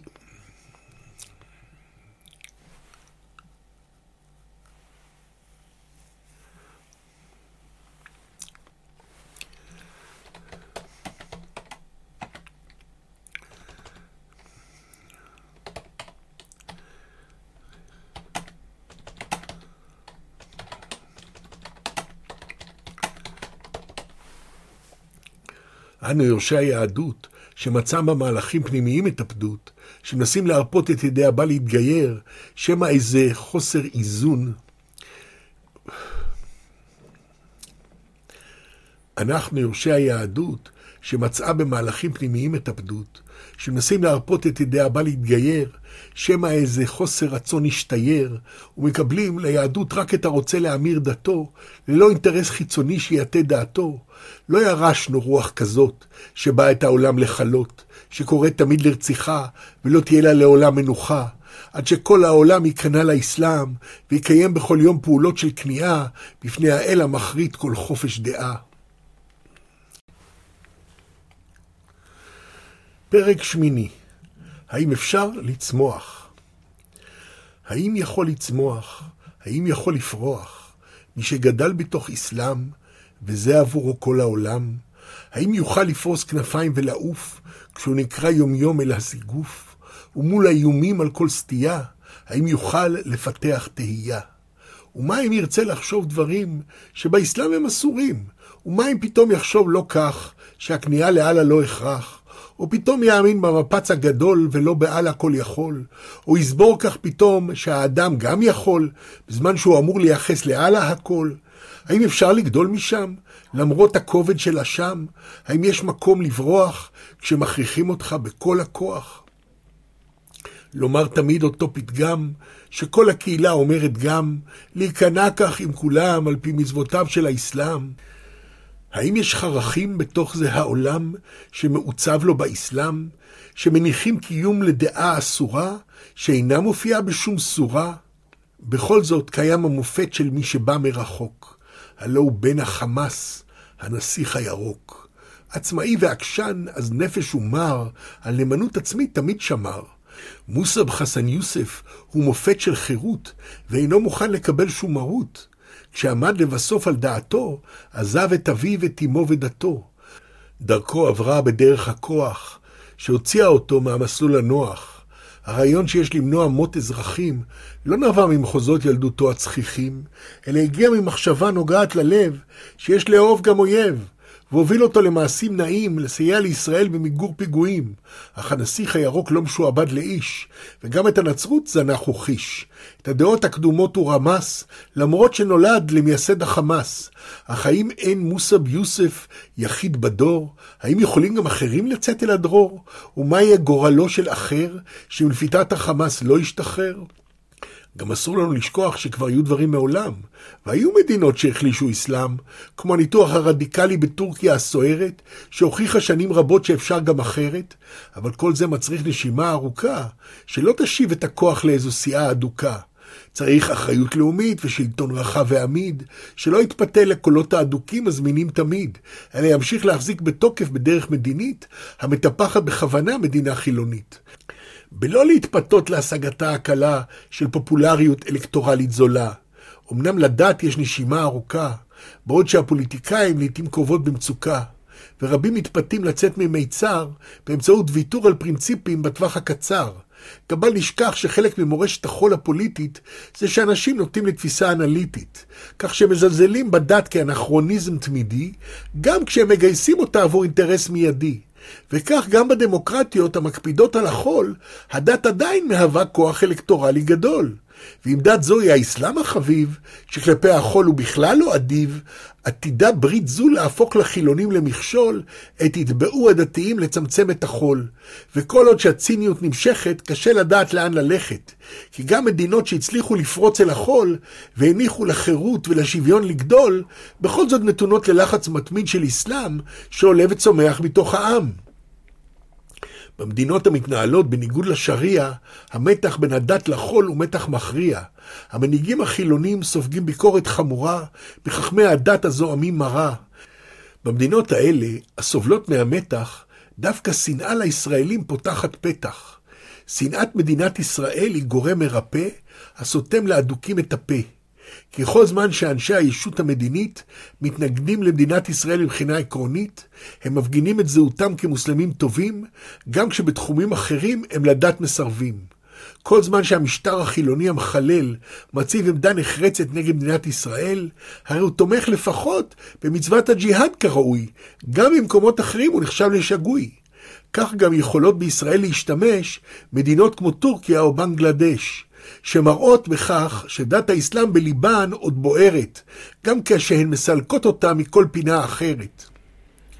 אך סוף כל שנאה לגבות מחיר, ואת הגלגל אי אפשר להחזיר, כי הדתיים רוצים לממש בגדול, ולא מוכנים לרגע לחדול.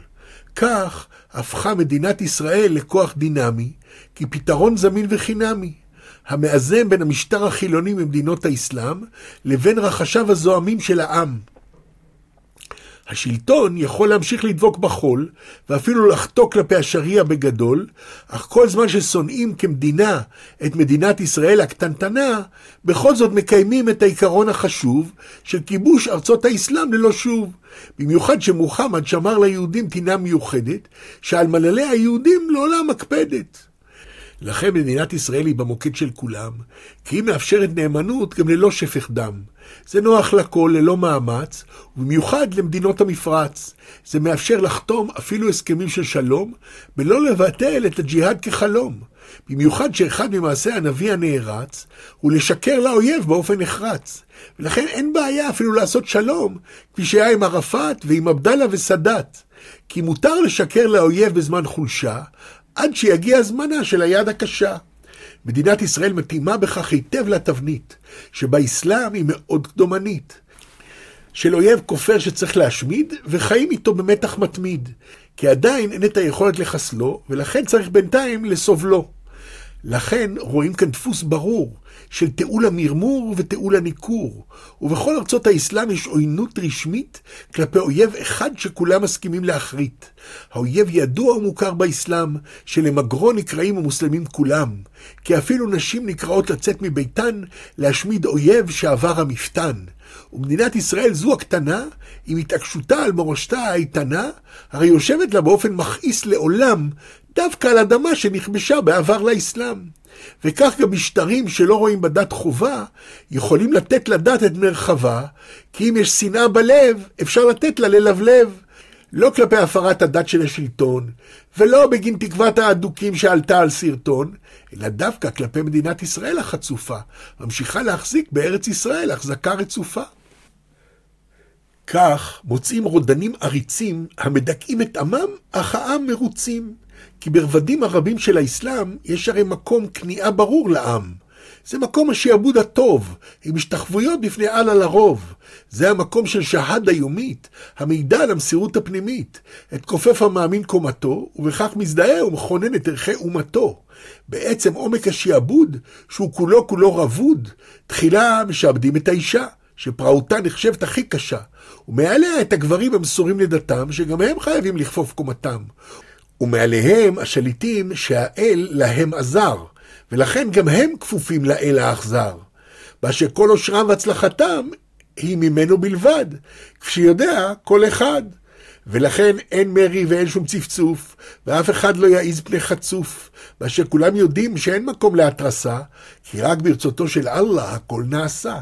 אז בין אם אדם עני מרוד, או עשיר כקורח ולא טרוד, זה הכל מאיתו הגדול, שהוא אללה הכל יכול, הגוזר מראש את גורל כל איש, ואף אחד את זה לא מכחיש. כולם משועבדים לאללה כביר, וזה לכולם את התודעה מסדיר.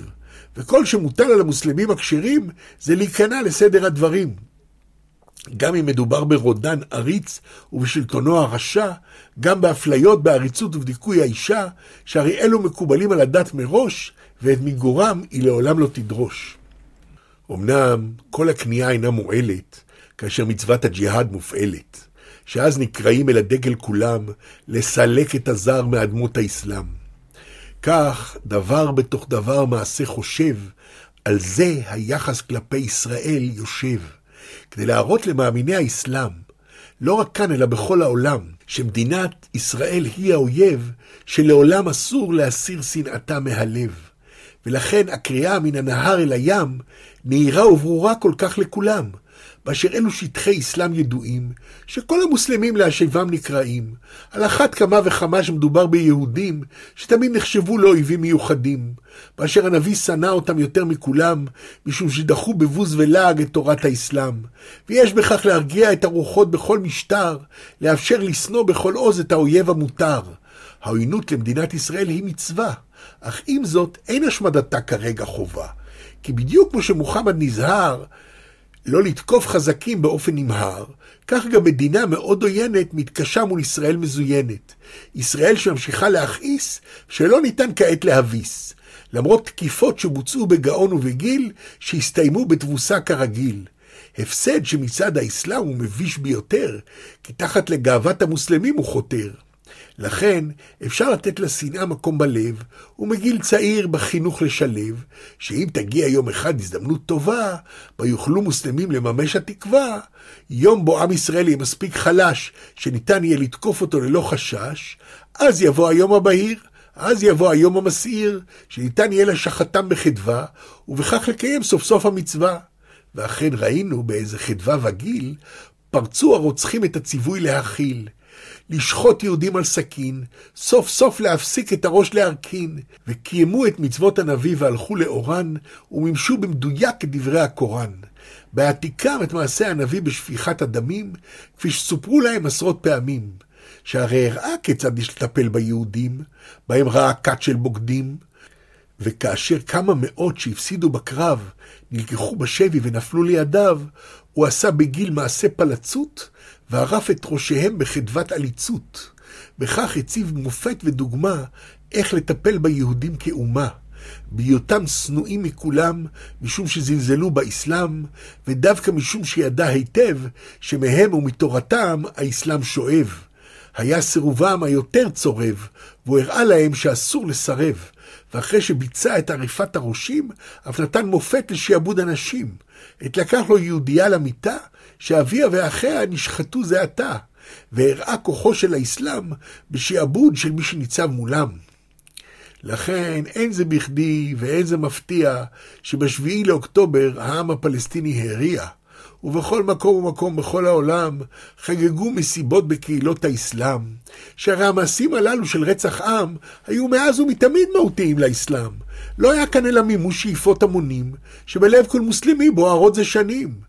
קיום מצוות הג'יהאד ביהודים, שבאמת מכולם מיוחדים, הן משום שהנביא כבר שנאם בעצמו, והם עמדו במיוחד במוקד זעמו, הן משום שאחרי כל תבוסה קשה, הפך קיומה של ישראל לחרפה ובושה. איך אפשר שהיהודים הכופרים מסכלים את עיקרי האסלאם הברורים, משפילים את המוסלמים ואת דתם, ורומסים ברבים את קרבולתם. כולם חיכו ליום מימוש החימה, ליום שבו יזכו המוסלמים לנקמה, ליום שבו יתהפכו היוצרות להכריע, וניתן יהיה סוף סוף לקיים את דין השריעה. וכך כאשר הגיע אותו יום מר, שבו חדלה ישראל לעמוד על משמר, אץ המון מוסלמי מסתער, לממש את מה שבלב בוער. המון נסער מבעד לחור בגדר פרץ, כדי להשתתף בגיל בפוגרום החמאס. כל התוכניות נשחקו לאבק מתוך חדוות מימוש המאבק. התססו השוחטים בקיום המצווה, והתפלשו בשמחה במימוש החובה. אנסו יהודיות על ימין ועל שמאל, ושרפו וערפו את האויב הגדול. זה היה רגע של שמחה עילאית, סוף סוף את האויב להחריט, אויבי הנביא ואויבי האסלאם, שלהבסתם שואף כל מוסלמי בעולם. כחלק מההיררכיה הקיומית, כחלק מההוויה היומיומית. לכולם הייתה ברורה חובת המוסלמי המאמין, והכל היה מסודר ומזמין. משום שאין מחלוקת בשום מקום בעולם שהשמדת ישראל היא מצוות האסלאם. ומכאן התפרצויות השמחה הטבעית בכל פעם שמתרחש פיגוע מבעית. משום שכל מוסלמי אדוק יודע באופן ברור והדוק שקיומה של ישראל הוא עלבון לאסלאם, וזה ידוע למוסלמים בכל העולם, וגם הטיפול בישראל ידוע היטב, משום שאת מעשה הנביא הוא משלב, ובליבו עומדים סבלנות וחשבון, שיבוא יום בו ימחו מוסלמים את העלבון. ואותו יום יגיע כאשר יגיע הזמן להגיב. וזה מה ששומעים כל מנהיג שמשיב. כאשר שואלים את החיזבאללה, למה לא הצטרף לחמאס בתחילה? משום שעדיין לא הגיע הזמן לקיים מצבים, כי יש אינטרסים רבים מעכבים. אין לקטוף את הנקמה בחיפזון, אלא יש לקחתה על פי החזון. אבל בכל פעם שיש פגיעה, שזה טיל גורם לישראלים פציעה, או מישהו מצליח לדרוס יהודים, לחסל בסכין כמה יחידים, או אפילו להשתסהד עם חומר נפץ, ולממש כך את החפץ, המוסלמים יוצאים בגיל הרחוב, כמי שפרעו סוף סוף את החוב. כי כך הדברים יושבים בלב, ואין מוסלמי שלא כואב, שיש חובה דתית שלא קוימה, והיא כפצע בליבה של האומה. באופן זה מתקבלים הסברים לכמה דברים שאינם נהירים, כמו למה החיזבאללה לא תקף, ולמה איראן העדיפה מעקף, ולמרות שכולם מקלסים בינתיים ומעלים לחמאס מהשפתיים, אף אחד לא נכנס איתם למערכה שנדמתה באותה עת מוכנה ערוכה. וכולם חזרו ואמרו בנאומים, נגיב בזמן ובדרך המתאימים. כלומר, זה לא זה הזמן להסתבך עם המערב, כי האויב עוד חזק ומגובה בארהב. ויש סבלנות, ויש אורך רוח, כי מצוות הג'יהאד לא הולכת לנוח. היא תישאר ותתמיד כל עוד יש אסלאם. זה ידוע היטב בכל העולם. אז אם לא היום, אז בעוד יומיים, ואם לא מחר, אז מחרתיים. ואולי, אם ניתן לזמן לעבור, האויב את עצמו עוד יקבור. שהרי ידוע שהוא השיג לאחור את חילו, אף קיצץ עמוקות בצבאו שלו. ואם הם שותים ובוחרים בשלום להאמין, אז מברוק שיהיה להם, אנחנו נמתין. כך שנאת ישראל בכל מקום של אסלאם שומרת על האמונה של העם. ממרוקו עד סודאן, מבנגלדש עד פקיסטן, שנאת ישראל היא עיקר אמונה חזק ואיתן. שנאת ישראל מפיחה בכל מוסלמי תקווה שעוד יום אחד תבוא הנקמה הטובה, שתממש סוף סוף את החובה. כך שנאה מתוך דבקות אמונית ושקרנות מוסכמת ברמה המדינית מאפיינות מאז ומעולם את יחסי ישראל עם מדינות האסלאם. ומאחר והאינטרס של כל מנהיג הוא תמיד את תמיכת העם להשיג, הרי שהעסק פועל היטב, ובכל משטר מוסלמי משתלב. כל זמן ששנאת הליבה לא תעקר, יכולה ישראל להמשיך לקרקר. היא לא תוכל לעשות שלום כל זמן שבלב מוסלמי בוער החלום, לממש את שליחות הנביא בעולם, להשליט בכל מקום את ריבונות האסלאם.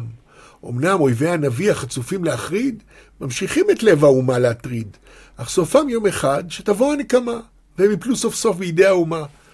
ובינתיים אפשר רק לרקוד לפעמים, כשמצליחים לגבות מחיר של דמים. אמנם כאשר מדובר במצב המורכב, שבו המזרח התיכון משולב, גם לישראל יש חלק חשוב בכל הסיפור הזה העצוב. באשר העובדות שבהן אנו דנים, גלויות לכל כבר עשרות שנים, שהרי ההתנהלות מול האסלאם הייתה גורל מדינת ישראל מעולם. אז איך זה שהחמאס כך טפח וגדל, באופן שאפשר את התרחשות המחדל? ואיך זה שלמרות שידעו וראו, בכל זאת כולם התנערו? ולא למדו שום דבר מניסיון העבר, ורק אמרו שלא יהיה שום דבר? כאן יש עניין עמוק וסבוך ביותר, שמאחורי כל העובדות מסתתר, ויסודו התנערות עולמית רבת שנים, מכל המתרחש אצל השכנים. אם השכן מכה את אשתו, או מתעלל בילדו או ביתו, אם השכן כולא את בני משפחתו, ואיש לא יוצא מפתח ביתו, זה עניינו הפרטי וזכותו, ועלינו להבין ולכבד את שיטתו. אמנם מדינות המערב מפעילות כוח כאשר משפחה מתחילה לצנוח, ושירותי הרווחה פועלים על פי חוק כדי להציל ילד או לחלץ תינוק. ולא רק אלימות פיזית מובילה לפינוי, אלא אפילו סתם אווירה של דיכוי, נשים מפונות מבתי מצוקה, והבעלים מקבלים צווי הרחקה. ומי שממשיך בדרכו האלימה, מוצא את עצמו מאחורי חומה. אמנם הגאווה האזרחית תלויה באזרח, ולכך לא כל אחד זוכה בהכרח. כי האזרחות תלויה במדינה, ולא כל מדינה על האזרח מגינה. ויש מדינות רבות שאוכלוסיותיהן סובלות, והיו שמחות לעבור למדינות יותר מעילות. אך המערכת כולה מתנהלת בשבטיות, וגורל הלידה יקבע את מידת החירות. אם שפר גורלך ונולדת בארהב, הלך מיד כפית של זהב. אך אם בצפון קוריאה הייתה הלידה, תסבול מסביבה פחות נחמדה. וגם בתוך כל מקום לא הכל שווה, גורל הלידה קובע הרבה, וחיי משפחה ענייה מרודה, שונים מאלו של משפחה עמידה. יש מקום עם השקעה בפיתוח אישי, המקדם מה שנקרא הון אנושי, כלומר סביבה משפחתית מיטיבה, שבסופו של דבר אזרח מניבה. ואזרח משכיל מביא הרבה טובה, כאשר הוא ממלא היטב החובה, שומר על החוק ונמנע מפשיעה אלימה, ויוצר בכך סביבה בטוחה ונעימה. אמנם קשה להפסיק מעגלי פשיעה, כי צריך להתערב ולגרום הפרעה למורשת משפחתית או מסורת דתית, שברגיל נחשבות לזכות פרטית. אלא כל אחד קובע לעצמו, וכל אחד ריבון בתחומו. כמובן שגם כאן, מאחורי הקלעים, הריבונות ניתנת קרעים קרעים, כי מי זה קובע בכל משפחה, ומי מחזיק בשררה בתוכה, האם זה גבר, או אולי האישה, ואיך מתלק... האם זה הגבר, או אולי האישה, ואיך מתחלקת עבודה קשה, למי זכות למשאבים מזמינים, ומי עמל בחוץ ומי עמל בפנים. ומסתבר שאותו מודל ריבונות פועל גם במדינות כגורם בדלנות. כל מדינה בתוך עצמה מתכנסת ולעניין... כל מדינה בתוך עצמה מתכנסת ולעניין... כל מדינה בתוך עצמה מתכנסת, ולענייני שכנתה לא נכנסת. נותנים לכל מדינה לנהל את עצמה, ולא מתערבים במה שקורה לעמה. גם המדינות האכזריות בעולם זוכות לכיסא באו"ם כמו כולם. הצד השני של ריבונות האחר היא האפשרות להתנער. אין המדינה אחראית למצוקה של מי שנולד במדינה דפוקה. למדינה לא אכפת ממי שאינם אזרחים, והיא אף עושה רבות למניעת מתפלחים. אזרחיה הטובים של המדינה לא רוצים להסתבר בבעיות השכנה, כי אם לכל אחד יש מדינה וכל אחד כפוף לדינה, אז אם המדינה דפוקה בהכרח, זו זבשו של האזרח. כך שבסוף של יום לא אכפת אם יש לו פת או אין לו פת, שיתקן את מדינתו ויחליף את שלטונו. אם אזרחי מדינה אחרת במצוקה, המדינה אינה רואה בכך בעיה מעיקה. וכפי שלימדו הבריטים את העולם, הסרת האחריות היא הפתרון לכולם, כאשר הסירו אחריות מהודו לעולם וחילקו אותה בין הינדואיזם לאסלאם. זה לא היה אכפת בכלל שמיליוני אנשים נפלו חלל, כי זה כבר לא היה באחריות הכתר, ולכן יכולים למות כל היתר. כל זמן שההודים היו נתינים חשובים, נאלצו הבריטים להשקיע משאבים. אך מרגע שקיבלו ריבונות עצמית, מעכשיו תהיה אחריות לאומית. זה עניין פנימי של הודו ופקיסטן החדשות, כיצד תיפתרנה הבעיות הקשות.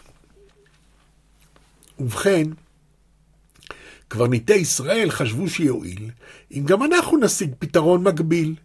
גם אנחנו רוצים להסיר אחריות מכל פשיעה של שכנים וכל אכזריות, לכן אם נכונן שלטון עצמי ברשות, נוכל להתעלם מפשעים נגד האנושות. גם נותנים לחמאס תמיכה רחבה, כדי שנוכל להתעלם מהתנהגות לא טובה. נניח לחבורת בריונים לשלוט בגדה, ואם ירצו זו לא תהיה אגדה. כפי שראינו גם בצפון, ופינוי חסדתי מאדמת לבנון, מה אכפת לנו שחיזבאללה מתחמש? זה לא ענייננו מה שמה יש. העיקר שנוכל להתנער ממה שקורה מאחורי הגדר.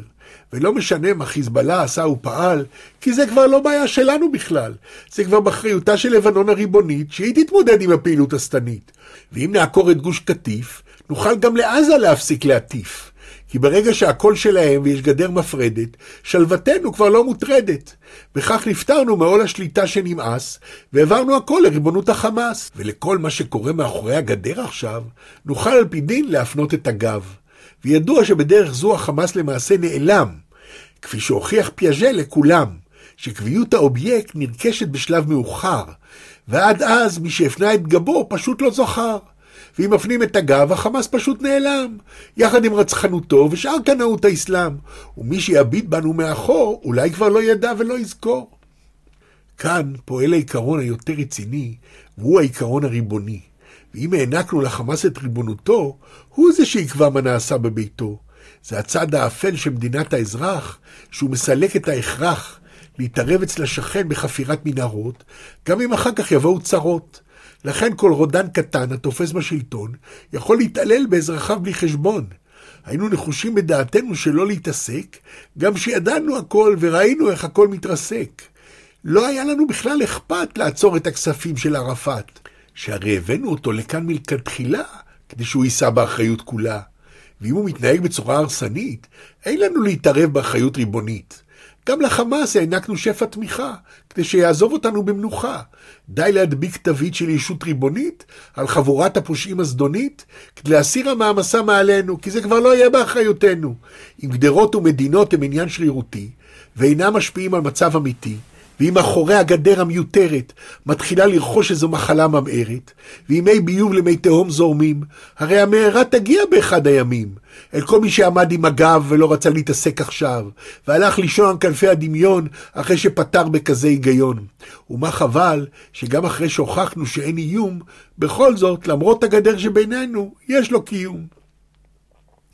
אמנם כל זאת בלי לתת במפורש מדינה, שעליה השיטה עוד יותר מגינה, כל שיטת הבנאום הקלוקלת, שבעיקר לרשעה היא מעניקה תועלת, באפשרה למדינות האפלות ביותר, כוח ויכולת די ועותר, המעניקה ברכתה למדינות כמו איראן, ומאפשרת השתלטות כוחות טליבן, רודנים כוחניים בחסות ריבונית, ברוסיה, בסין ובקוריאה הצפונית, לכולם מקום יפה ליד השולחן, ולכולם לגיטימציה מן המוכן. כי גם הרשעים השפלים ביותר לא צריכים להסתתר, שהרי השיטה, אחריות מסירה, מאחר ומראש התערבות אסורה. ואם מתעללים בנשים באיראן, מה אכפת לנו? זה הרי שם ולא כאן.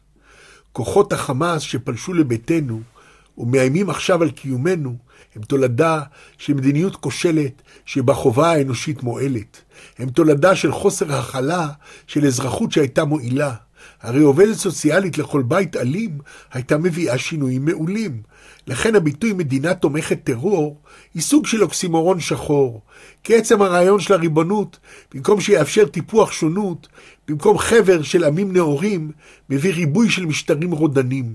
כי מאחורי הפרגוד של גבולו, יכול כל רודן לעשות את שלו, ובאינטרסים שבין מדינות, יזכה בתמיכות רבות ושונות. לכן לאף אחד לא צרם הממון הרב של תמיכה שזרם, כי בכל המהלך של מה שקרה, הייתה הסרת האחריות המטרה. אם הם מתעללים בילדיהם, זה לא בעיה שלנו, זה בעיה שלהם. ואם יש שם מדיניות קשה ודיכוי עמוק של כל אישה, ידינו לא שפכו את הדם, כי כבר העברנו את השליטה לידם. לכל אורך השנים, המטרה הראשית הייתה להסיר אחריות אנושית. אם רק נוכל להעביר גבול בין כאן לשם, אם זה לא יהיה שלנו, זה יהיה זבשם. המדינה בסוף היא שבט מורחב שדואג רק לאזרחיו, ומי שלא אזרח שיתעלה על הגדר, כי הוא עדיין זר ועדיין אחר, וכל העדינות והנפש היפה זה כלפי מי שדר עמנו בכפיפה. ואהבת רע כזאת עם שנאת הזר לא נראית לאף אחד מוזר. אז מה אכפת לי שבגדה מלמדים לשנוא בהתמדה? ומה אכפת לי שבשומרון מדכאים נשים וילדים בלי חשבון? ובעזה מלמדים רק שנאה, וילדות חיות באפליה נוראה? אם אני יכול להפנות להם את הגב, ולהמשיך לצעוק שלום עכשיו, אם אני יכול להזרים להם כספים, ולהתעלם ממה שהם עושים. והתעלמות זו היא לאורך כל הקו, והיא ממשיכה גם עכשיו. שיטה זו של הפרדה בין אנשים מניבה עוד ועוד פירות באושים. אורזת יפה את הטינוף, סוגרת היטב את הטירוף, ומאפשרת לעמים בתוך מדינתם לאכול לתיאבון את נזידם. תוך התעלמות מגיהנומם של כל איש ואישה, מחיי הדיכוי והאומללות הקשה. וכאן, בישראל, באופן מיוחד, מקפידים על אזרח מפוזר ומפורד. אז אם זה קורה מאחורי הגדר, הם היו צריכים לדעת להסתדר. ואם ביהודה ושומרון הילדים מוכים, זו בעיה של גורמי הרשות קובעי החוקים. זה לא שלנו, זה שלהם, ושיעשו מה שהם רוצים בילדיהם. ולכן גם אם בעזה פושעים מתחמשים, לא אכפת לנו כלל ממעשיהם הקשים. ומפעם לפעם שואלים בגרון ניחר, מה יהיה בעזה ביום המחר? האם יצנזרו את האסלאם? האם יצליחו לשחרר את העם? האם יקצצו אז בשריעה, ונביא חדש יתחילו להריע? כל זה לא נשמע סביר כעתיד, שהרי ידוע שהאסלאם הוא עמיד, ואף הכי מתפשט בכל עם, מכל הדתות השונות בעולם. לא מסתמן כאן שום פתרון קצר מועד, אבל אולי ניסיון העבר יכול ללמד, שהרי היו מדינות שהצליחו לכונן בעם משטר חילוני עם דת האסלאם. אולי תוכנית חינוך חילונית במפגיע תוכל עם הזמן את הרוחות להרגיע, אם יאסרו איסור מוחלט כל אפליה בין בן לבת, ואם לימודי אבולוציה יהיו חובה, אולי תסתמן בעתיד קצת תקווה, כי בסוף הרי רק החול מאפשר לאישיות האדם לגדול, ורק אלוהים אישי מחזיר שפיות ואוהב, מאפשר לנועם ולאחווה ללבלב. לכן צריך לפתוח חלונות, כדי לסלק את כל הסרחונות. אין מנוס ואין מפלט מהחול, שרק הוא מאפשר למחול. רק בעולם שיש בו השכלה ומדע, וחלליות בדיוניות חוקרות לא נודע, שבו חקרנות סקרנית משווה דתות, וחינוך פתוח משווה עשר שיטות, רק במקומות האוסרים הטפה, ולא מאפשרים למוח שטיפה, רק מקומות שנכנסים לבתים ומסלקים מתוכם את כל הסוטים, ולא נותנים להעיף לילד סתירה, גם אם כתוב שצריך בתורה. רק אלה בסוף מניבים אזרח שלא מרגיש שלשחוט הוא מוכרח, אלא שצריך להפסיק את אפקט היענה, המתאפשר כתוצאה מכך שיש מדינה. וכפי שמתרגמים את כלל הזהב, הבה נתייחס גם לשכן עכשיו. ניכנס לבתים עם חינוך נאור, ונעזור לאנשים לצאת מהבור. נחליף ודאות אכזרית וחדה בספקנות הבריאה של מדע. אולי נוכל לגרום לקידום אנושי, אם רק נשחרר מוסלמים לחופשי. אם רק נרפה את היד החונקת, שמידת האסלאם היא יונקת.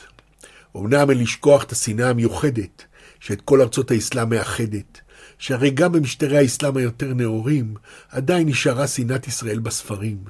וגם המדינות המוסלמיות החילוניות ביותר, על שנאה זו לא יכולות לוותר. וכאן יש בעיה לכל הפועל להשכין שלום עם ישראל. כי כל הסכמי השלום עם מדינות ערב, בהם מתהדרת ישראל במערב, אינם חודרים אל תוך הפנים, שממשיך לחרחר עוד ועוד מדנים. פתיחות עם ירדן ומצרים, מדינות השלום, עדיין נשארת בגדר חלום. כי הציפייה ליום שבו נימחק, מאפשרת למשטריהן להתחזק. כך אפשר להמשיך את העם לרצות, כל זמן שעושים שלום תוך קריצות. זהו מכשול בלתי עביר לכוחות השלום, משום שאין דרך את ליבת האסלאם להלום. מסתבר אם כך שפתרון מדיני אינו אלא חזון דמיוני, כי גם אם תקום מחר מדינה, במה יהיה שונה דינה? מאותן מדינות שיש עימן הסכמים שלא מחברים כלל בין העמים, ואף ישראלי לא מעז לנסוע בחשש שינסו בחייו לפגוע. אין טעם להסדר מדיני מול עזה עם אותה מדיניות התעלמות שלא זזה. כי ההצבעה על הסכמים חתומים לא תמנע את שפיכות הדמים, וכל זמן שלא ניקח אחריות עמוקה, תתמיד שנאת ישראל אדוקה. כיצד יכול להיראות שינוי של תקווה, שיוכל אולי יום אחד להרבות אהבה? דבר ראשון שאין לשכוח, זה שמדובר בתרבות המעריצה את הכוח. תרבות שבה גם השינוי היותר מעודן מתחיל את דרכו בציוויו של רודן. כלומר בסגנון כמאל אטאטורק, רודן נאור, שישיג את כל מהלכי השנאה לאחור. שיבער את האסלאם במרחבי הציבור, ויקפיד בספרי הלימוד על סגנון הדיבור. אף יוסיף איסור חדש שלא היה מעולם, איסור על אחד מעיקרי האסלאם. דהיינו, פיקוח חדש על תכני הוראה, שימנע מהדור הצעיר ללמוד שנאה, ויציג את ישראל כמדינה אוהדת, שאת האיכות האנושית תמיד מכבדת. אמנם, היכן נמצא רודן נאור, שידליק בעזה את האור? מי יכול לשאת על כתפיו הרחבות את מה שקורה בעזה ברחובות? ובכן נראה שיש רק אחד שכשיר לתפקיד, שבידיו כדאי את העזתים להפקיד. הוא בעצמו נולד כבן לחמאס, ובכל זאת עד חיי אחרים הוא חס. הכוונה היא למוסב חסן יוסף, שאת חרפת עמו פשוט אוסף. איש נאור, לבוש שחור, שצמח מתוך האסלאם, לכדי איש תרבות מושלם. אם כך, האם יהיה זה דמיון כה רחוק, להמליך על עזה את הנסיך הירוק? ישראל תיתן את גיבוי הכוח, ומוסב חסן יוסף ייתן את המוח. הוא מכיר היטב את כל הצדדים, מכיר מוסלמים, נוצרים ויהודים, מכיר את הרב ואת המערב ואת ההוויה בישראל ובארהב, הוא מכיר היטב את מחשבות האסלאם ואת האג'נדה הפנימית של כולם. גם תהיה בזה השלמה פואטית וסגירה על מעגל אותנטית. אם בן מייסד החמאס שהקים את האויב הנמאס, יהיה זה שישקם את עזה מהאיבה אחרי שמפעל אביו החריבה. ומי יודע, אם לא מודל חדש ייכון, מקום ייחודי בכל המזרח התיכון, מודל המבוסס במדינה חילונית, שיצליח לעקור את אותה שנאה קדומנית. אם האיש החזק התקיף בראשה, יעזור ליצירת ישות חדשה. מן הסתם לא מיד תהיה הצלחה, כי בוודאי תהיה תקופת חניכה, שהרי העזתים עדיין לא בשלים להתנהג כאזרחים מועילים, בהיותם רגילים למשטר האסלאם המשעבד בעריצות את כולם. אבל אולי, כמו יפן בשעתה, שגם היא הביאה לעולם בעתה, והייתה מלאה בגבורה אכזרית לגדוע כל אויב ולהחריט, ואחרי שהובסה באופן נורא, אולצה להתנער מכל עברה. באשר כחלק מתנאי כניעתה, שברה ארצות הברית את כל מסורתה. היפנים, שהיו התקנועים וכבושים, קיבלו ממקארתור המושל חוקים חדשים. אנשי צבא הועמדו למשפט על פשעי מלחמה, ונאסר עליהם לקבל תפקידי הנהגה באומה. כוחה של הקיסרות ניטל, והמשטר הפאודלי בוטל. האם אי אפשר שיקום גם בעזה משטר שיעקור את כל המיותר? וכמו שביפן הצליחו לשנות, גם בעזה יצליחו לבנות. אולי במהלך של עשרים שנה, שיעניק די זמן לטיפוח הבנה, עם כניסה של שירותי רווחה ושיטור, שיאפשרו פיקוח וניטור, בלימת השנאה ושיקום העיר, באופן שיאפשר עתיד בהיר, ואולי כך, תחת בן החמאס כרודן נאור, באמת ניתן יהיה לחלץ את עזה מהבור. ואולי אחרי תקופה אזרחית של דור, שבמהלכה יונהג חינוך שאין בו שנאה, ניתן יהיה לשקם את עזה בצורה נאה. ויום אחד אפילו לערוך שם בחירות, כל זמן שמפלגות דתיות אסורות. ואז אולי יקומו עזתים גאים הניכרים במעשיהם הנאים. הסיפור לא תם ולא נשלם. אך עד כאן המקם אודות האסלאם, נייחל לשלום ושפיות בעולם, גם אם הנתיב לשם עדיין נעלם.